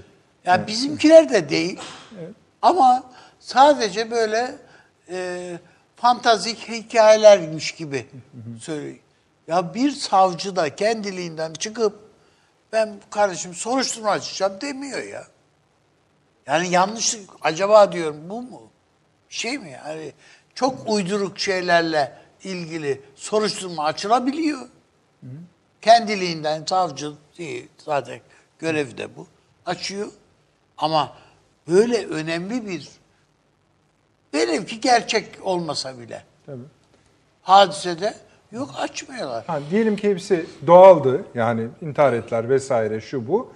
Ee, böyle yapılınca milletin Ya içinde üniversite bile ya, yani. şu ya kadar ne oluyor diye. şu kadar değerli elemanı bir seferde yok olmuş. Çok önemli bir projenin kilit isimleri bunlar yok olmuş. Tabii. E bunun peşine üniversitenin de düşmesi lazım. O da düşmüyor yani. Onun için ben yani e, hakikaten kelle koltukta gidiyor bir takım insanlar Türkiye'de. Öyle maalesef Süleyman Hocam. Yani tamamen katılıyorum. Şöyle bir şey paylaşayım belki oradan yürümek de size Buyurun. daha geniş bir otoban sağlar öyle söyleyelim. Şimdi dedim ya e, eşi de kıymetli bir ilim insanı, fizik profesörü Metin Örnek Bey. Onunla da konuşulmuş bu vesileyle. Bir tane şey anlatıyor ki bunlar şeye de girmiş. Tut, mahkeme dosyasına da girmiş. Bunlardan birisi e, Wikileaks belgelerinde e, kazanın yaşandığı günün akşamı dönemin bir kurumun genel müdürü e, Amerika Büyükelçisi'nin telefonla arayıp ABD ile olan işbirliğinin gizli tutulmasını istediği öne sürülmüş. Bir başka da ondan da bahsettik. O dönemde yakalan bazı FETÖ'cülerin cep telefonları kaydında, ses kayıtlarında ya işte böyle bu uçağı İsrail düşürdü. Ee, yalnız bu işte çalışanlardan bir tanesi yokmuş o uçakta. Onu biz bulalım. Aynı zamanda bu toryumlar madenleri neredeymiş? Onları da öğrenelim şeklinde. Bir konuşmada ve bunları söylüyor.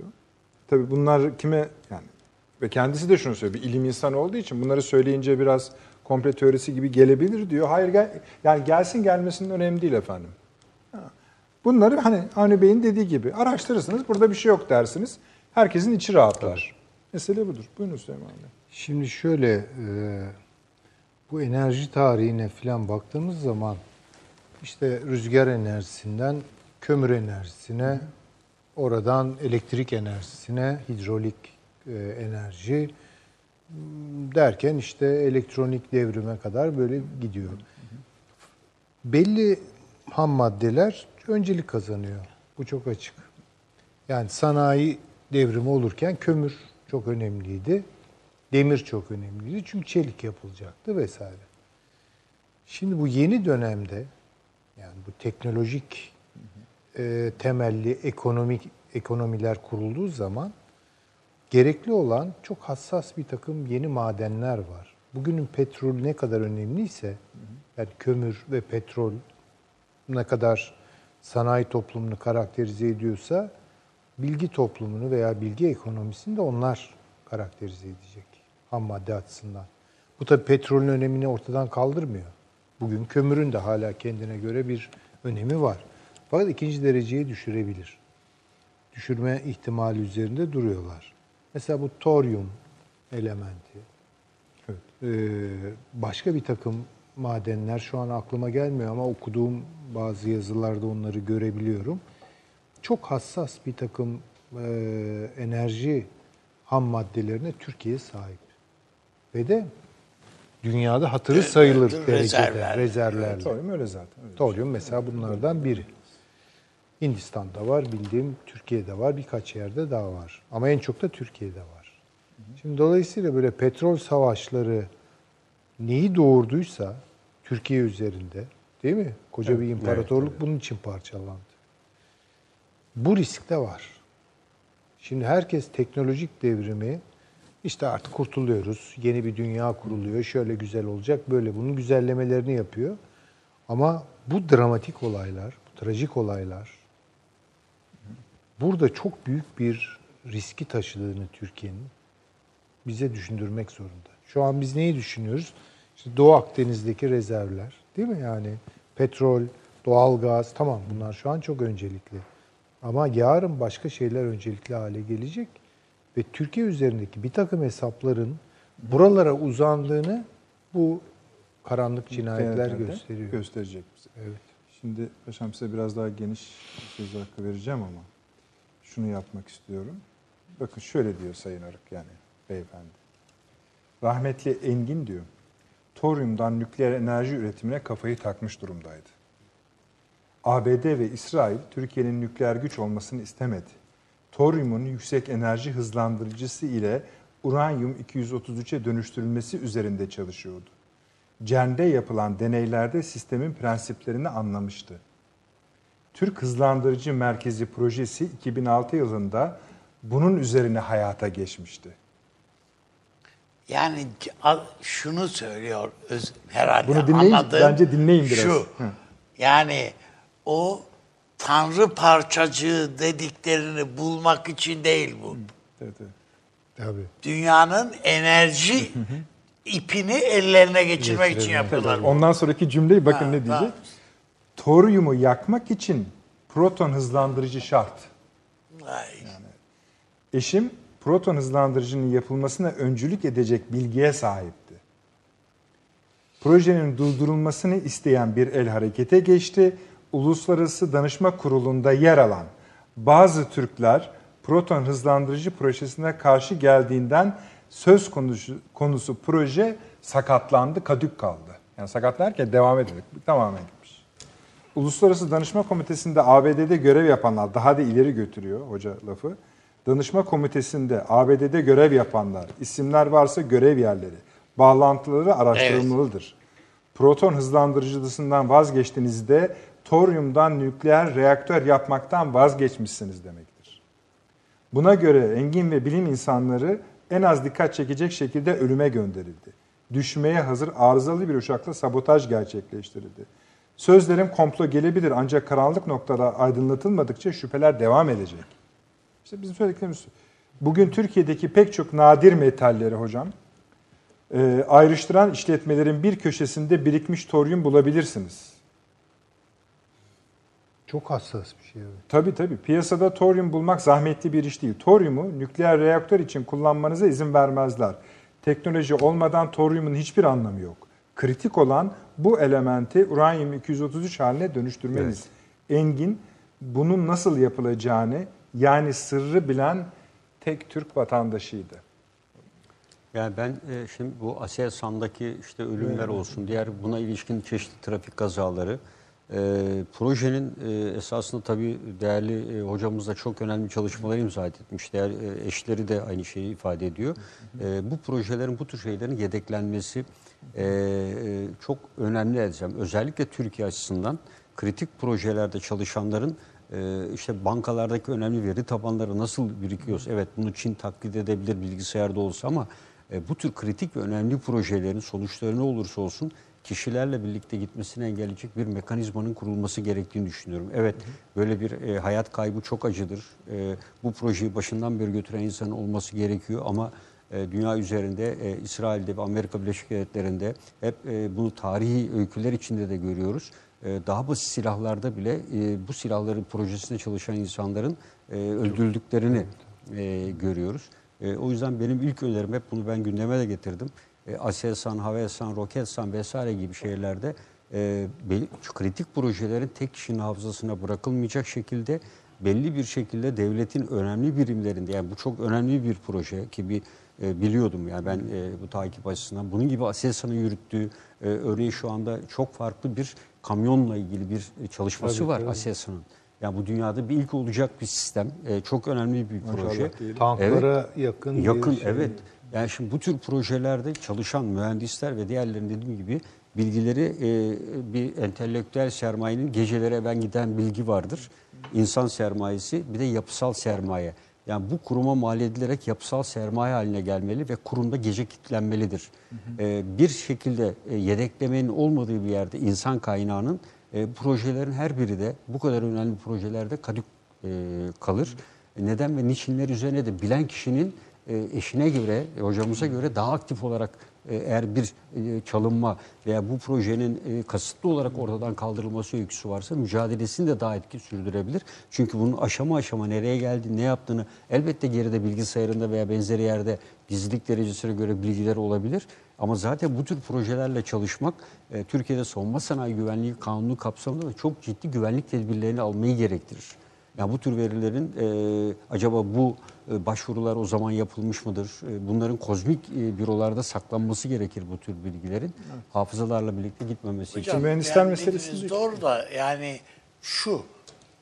Diyelim ki bir hocamızın veya bir ekibin başına böyle bir kaza geldi. Olur mu? Oldu. Diyelim ki kaza. Öldüler. Ya bunu ya üniversite devam ettirir bu projeyi. ya devlet der ki bu çok önemli bir projedir. Buna bir ekip kuralım yeniden filan. Hayır böyle bir şey de yok. Ölenle birlikte o da gidiyor. Zaten eşi de diyor ki e, buna zaten bizim Türk asıllı iş adam şey bilim adamları karşı çıktılar diyor. Amerika adına diyor. Değil mi? Bunu diyor. Amerika'da çalışan bilim adamları Dediler, karşı çıktılar. Engellediler diyor. İşte bu gibi yani Türkiye'nin bütün bunları yeni baştan oturup ne yapılacak? Hep her zaman yani tabii be- sizler de üniversitedesiniz. Yani ben üniversitelerimizi şey yetersiz görüyor falan şeyinde değilim ama yani duyarlılıklar bu, bu, sadece efendim bir kişinin, iki kişinin, beş kişinin duyarlılığıyla ol, bitmiyor ki. Evet. Peki. Ulusal bir şey. Biraz daha bundan aslında yer ayırsak iyi olacak programda ama Evet. bizim de şeyimiz oluyor. Avni abi çok teşekkür ediyorum. Çok açtık süremiz. Süleyman Hocam eksik olmayınız. Paşam sağ olunuz, var olunuz. En çok size teşekkür ediyoruz. 02'de tekrarı var. Yok uyuyacağım derseniz YouTube'da da izleyebilirsiniz. Yarından itibaren iyi geceler efendim.